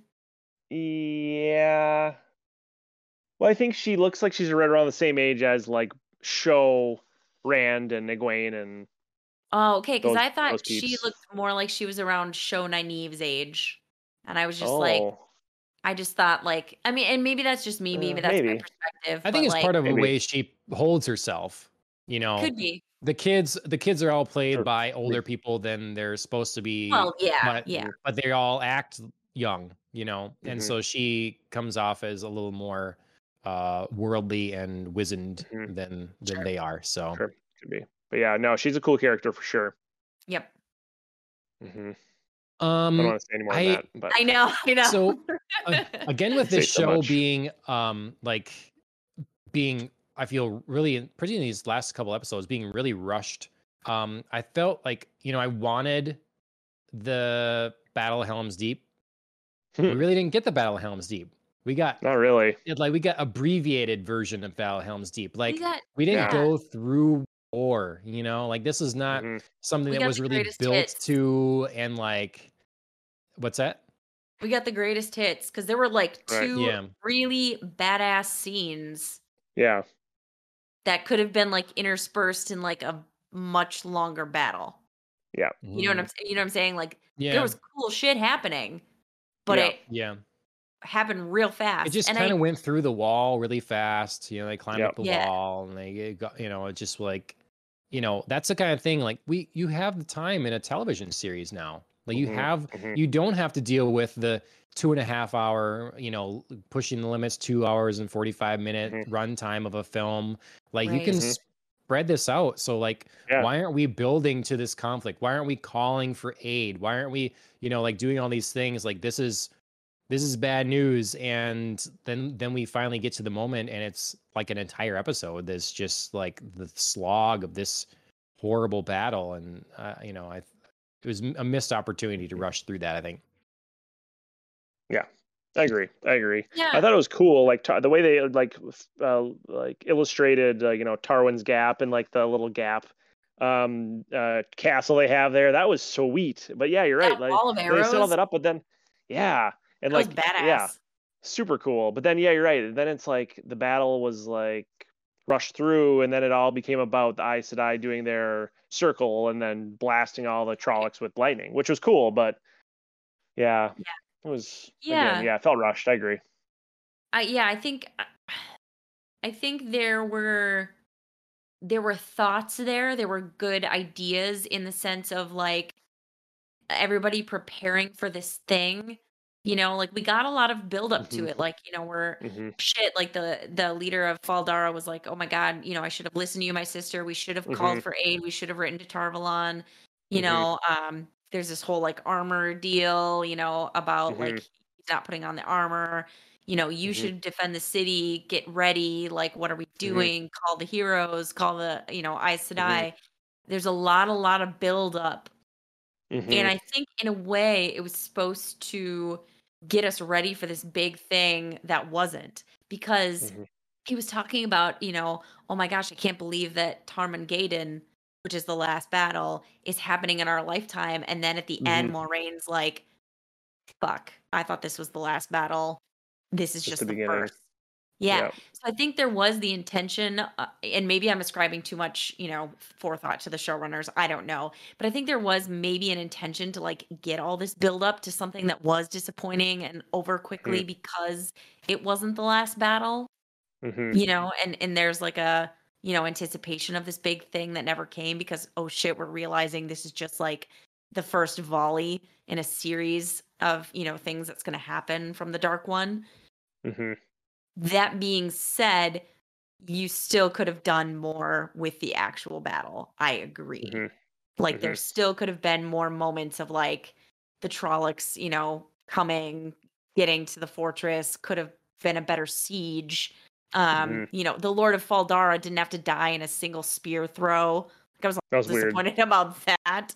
Right. I think that guy Um, has a little better reflexes than that.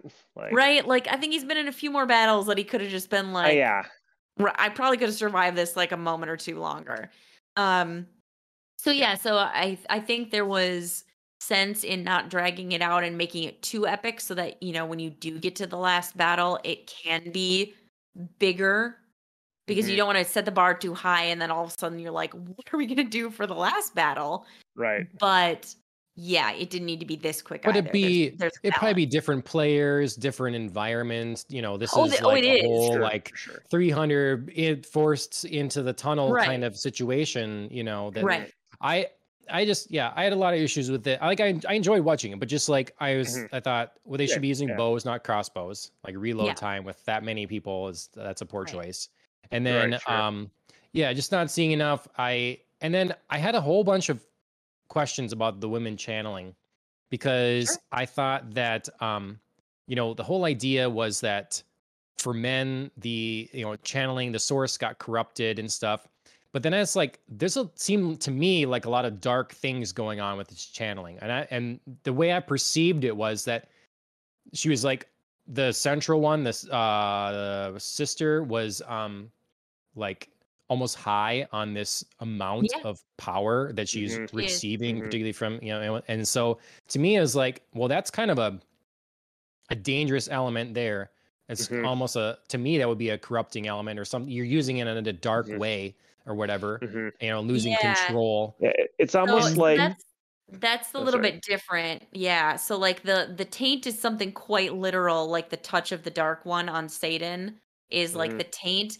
So intent didn't really matter before. So you could use it for dark purposes before mm-hmm. where like and it wasn't like you're you're corrupting the source it's just like you right. a person are using it in bad purposes which we'll right. see you're...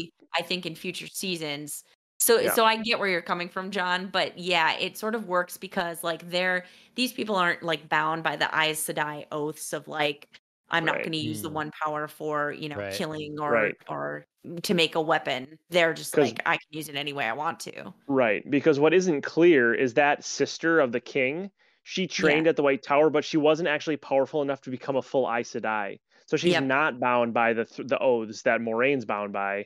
But that yep. wasn't very clear in the show because she does well, wear like uh, the ring. Hint at it with talk about that a little bit, yeah, but right. But then and so then yeah, you know, Egwene's not Aes Sedai.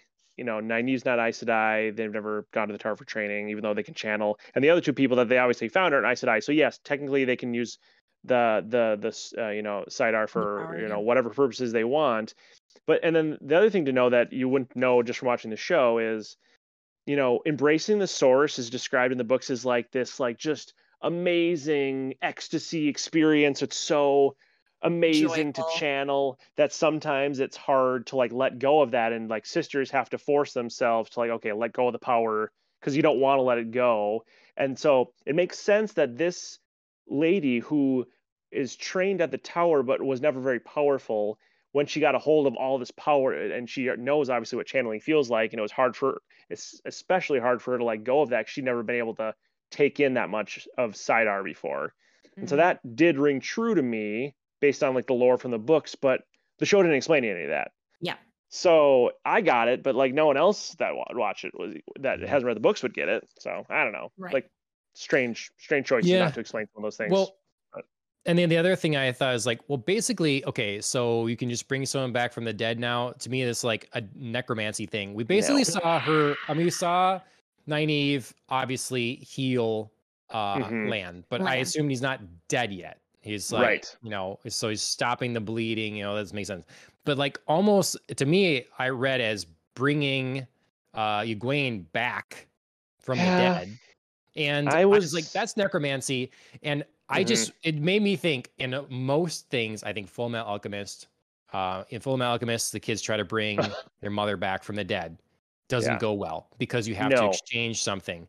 Um, right. In in Lord of the Rings, the the ring, the One Ring is corrupting. It's like incredible power, but you mm-hmm. it it drives you mad. And so there's always mm-hmm. a cost to the yeah. amount of power that you're expending here. And bringing someone back from the dead is like the pinnacle of that.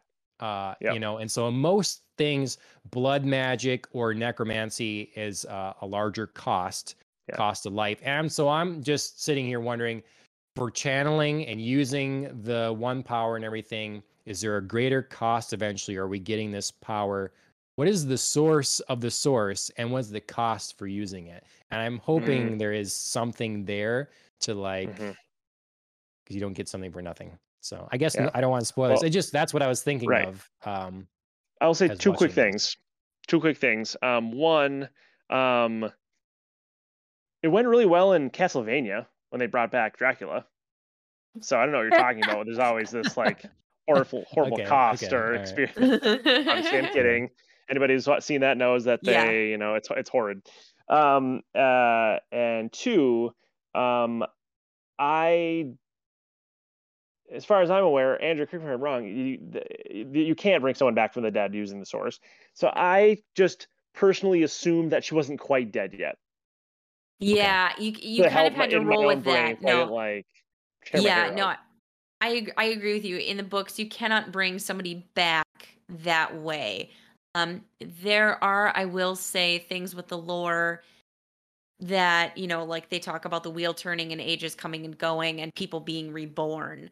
Right. There are elements you know that appear in the book series that I again think will be explored and we're you know beginning mm-hmm. to explore here like Rand talks about mm-hmm. himself in the in the final mm-hmm. episode mm-hmm. he like sees himself as Lews Therin Telamon you know mm-hmm. he's like I mm-hmm. did these things so there's there's an element of like rebirth and there is an element of um like bringing knowing your someone, past lives right bringing someone back yeah. um but there isn't this very direct like necromancy kind of thing mm-hmm. especially especially not for our main characters. No. Um so no. Yeah, you kind of just had to like roll with maybe N- Nynaeve's not dead, which again, the show didn't do a great job of making it look like she was like on the brink. Where, like you said, John, no. with, with Nynaeve healing Lan, he was definitely yeah. still alive. Like you saw him yeah. like moving and blinking and stuff like that. And right. you were like, "Whoa, crazy healing!" That's not, and and the yeah. show goes into that's Nynaeve's talent now.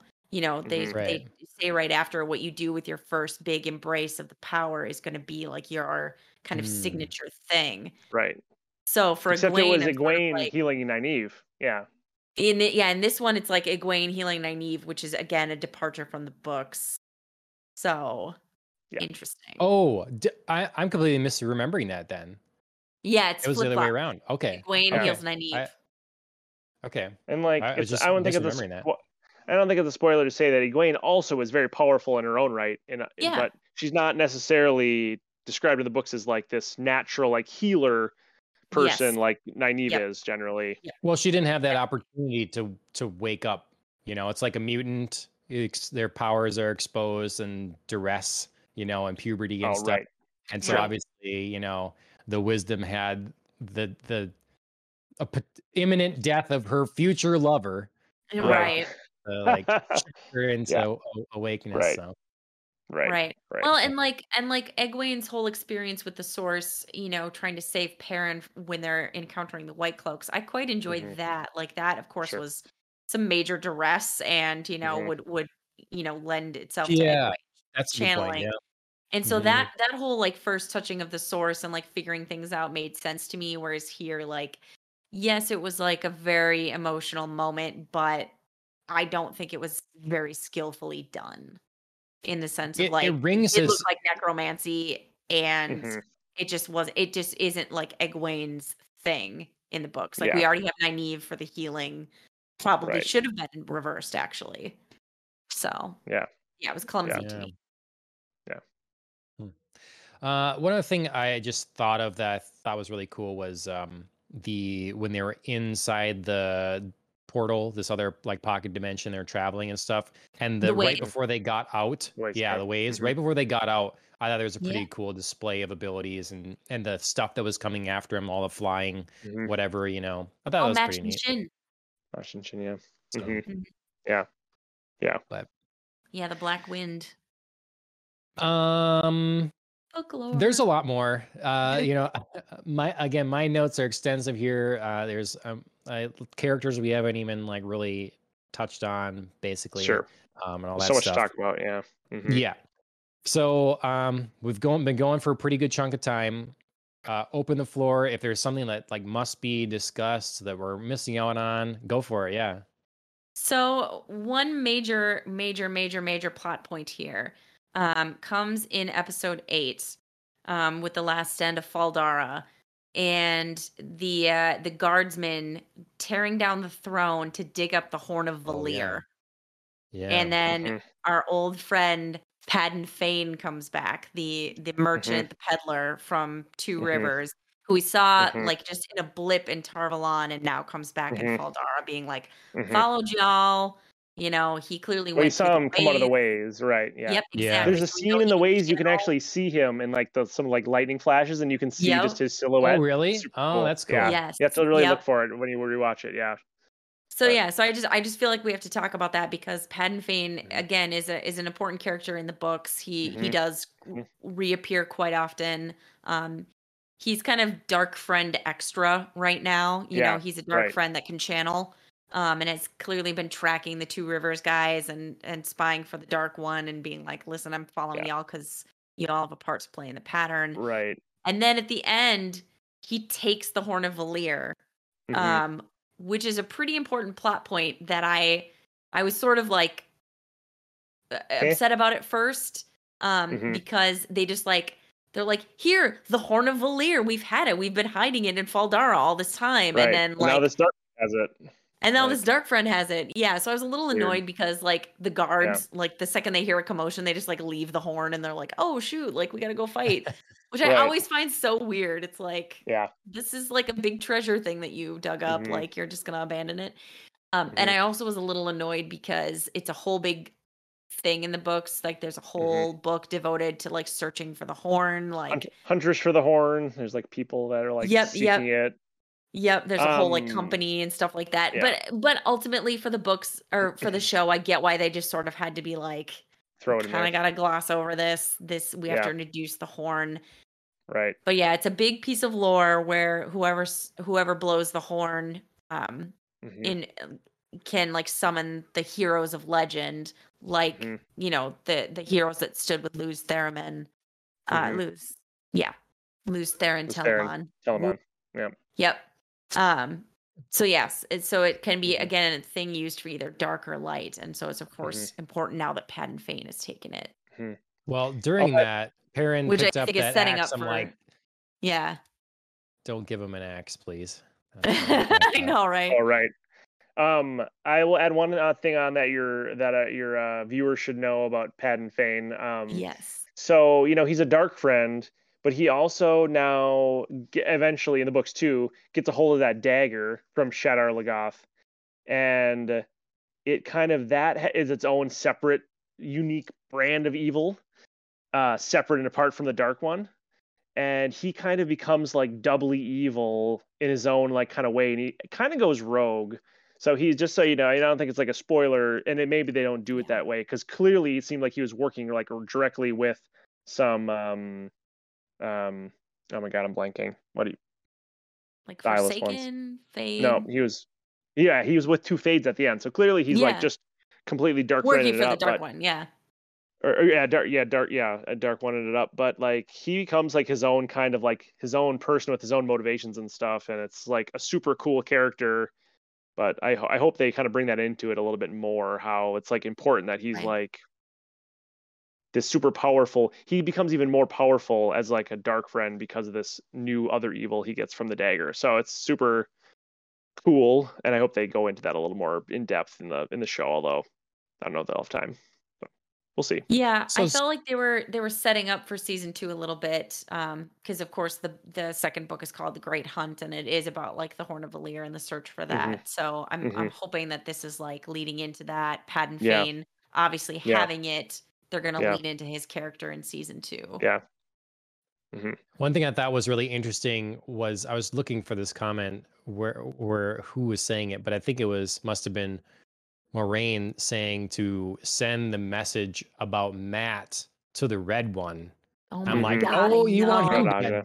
You I know, want that was him such dead? That was such a roller Like- coaster. I was like, oh, I she know. cares about Mat. Oh shit, she's handing him to the Reds. i Like, know i know that was Oh, weird Moiraine it would was, never it do was that weird. in the books yeah, but- no.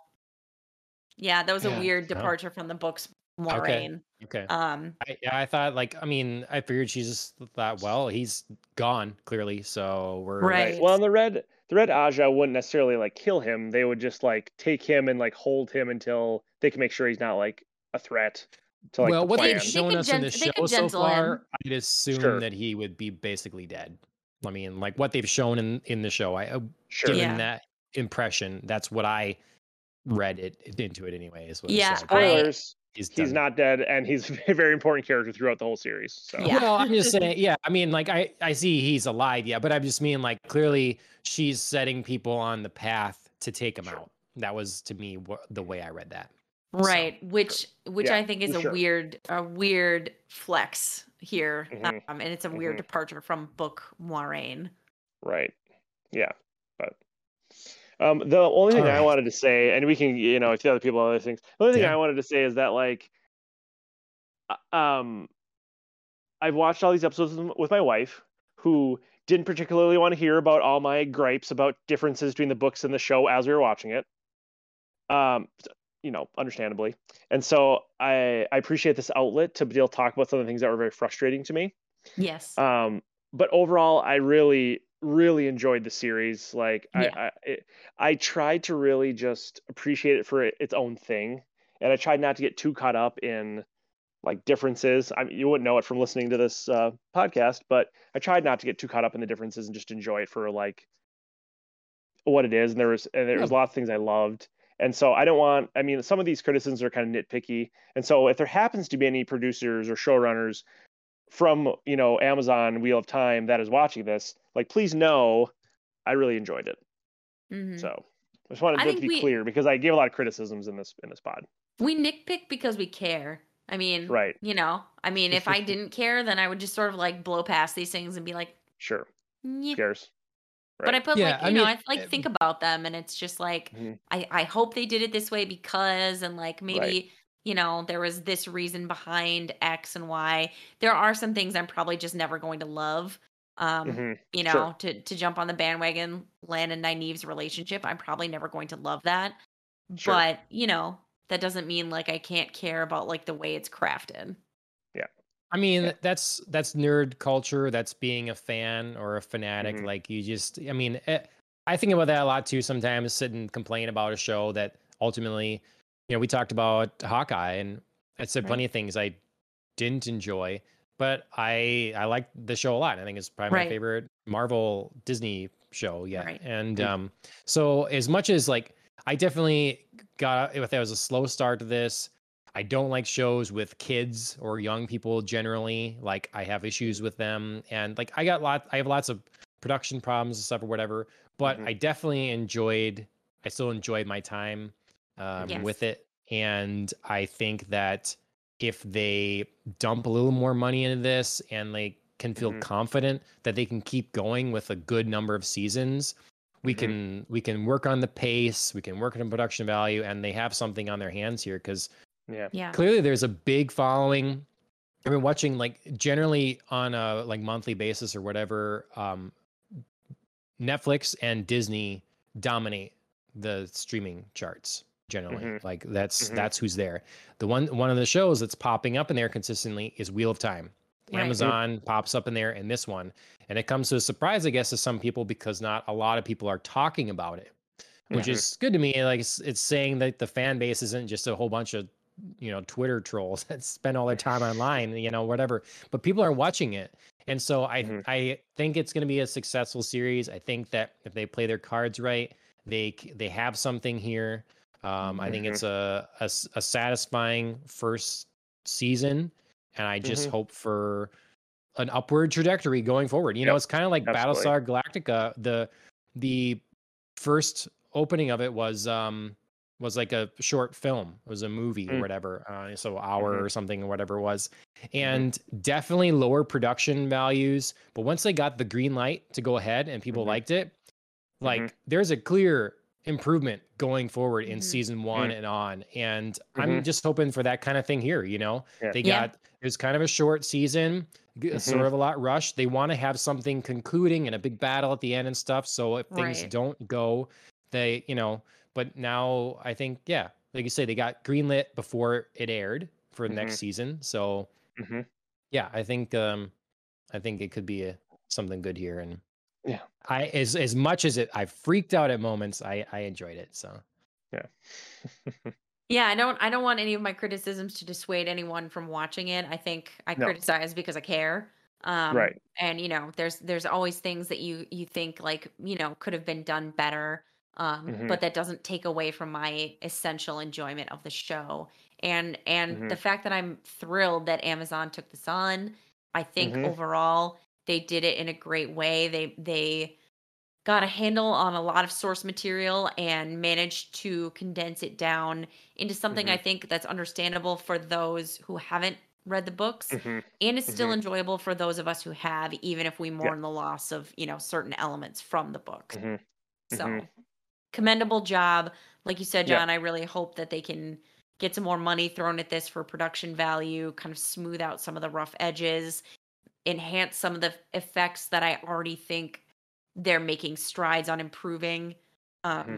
and yeah season two can just be something really epic yeah it's a it's another win for Sony. They just had a giant time at the box right. office for uh, mm. Spider-Man.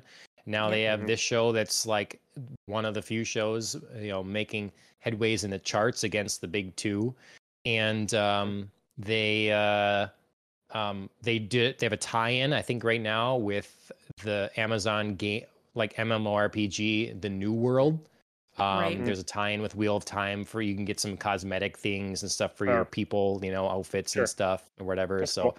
that's a little more exposure. So, because I was thinking this, yeah. you know, there could be a cool video game somewhere in here. You know, Sony. Oh. Uh, I, I could see, you know, they made this, but this because is competing now. You know, this is a Sony mm-hmm. and Amazon thing. So, who gets to make the game? But um, right. yeah. yeah. Um, I do want to just like plug if you're loving like Wheel of Time and like loving being in this universe, Amazon did release like a kind of a mini library of short videos and like backstories on characters, events like mm. the hmm. breaking of the world, like the Aes Sedai, oh. the Warders. You know, they kind of have a whole like mini library of videos um, in the oh, Wheel of Time. That page. They should yeah, advertise that. Oh, they really should. Um, I just kind of happened to stumble upon it when I was just kind of poking around. Um, so yeah, so if you're interested, I would highly recommend watching those. Yeah. They they do a, again a good job of like condensing things down into a couple like you know couple minute videos kind of thing just mm-hmm. to like give you more uh, uh, mm-hmm. in the world. So kudos to them for doing cool. that. Hmm, very cool. Right. Yeah, I'll check that out. Well, I think that uh, going forward, you know, if we um, we can always do a thing where if we want to cover rumors and stuff or filming news or whatever from the upcoming right. season, if we're interested in that kind of thing, we can. Otherwise, if we don't want any potential spoilers from that, we don't have to. But whatever, uh, you know, there's a lot to discuss going forward. Or if you guys want to talk book, whatever, um, we always got that we can make happen. So, of course. Um, Great. Otherwise, I think it's been a pretty. Uh, I'm I'm glad we could provide an outlet to uh, you know um, just vent and gl- you know glow about a couple things here and there yep. on the on the show that um, mm-hmm. maybe otherwise wouldn't get to, and um, yeah. appreciate your input and everything. So yeah, um, everybody, well, thank you Phil for on. joining. Yeah, absolutely. Yeah. And always, um, always a pleasure being here. You bet. Um, so that'll be it for Popcast on the Rocks, episode 88.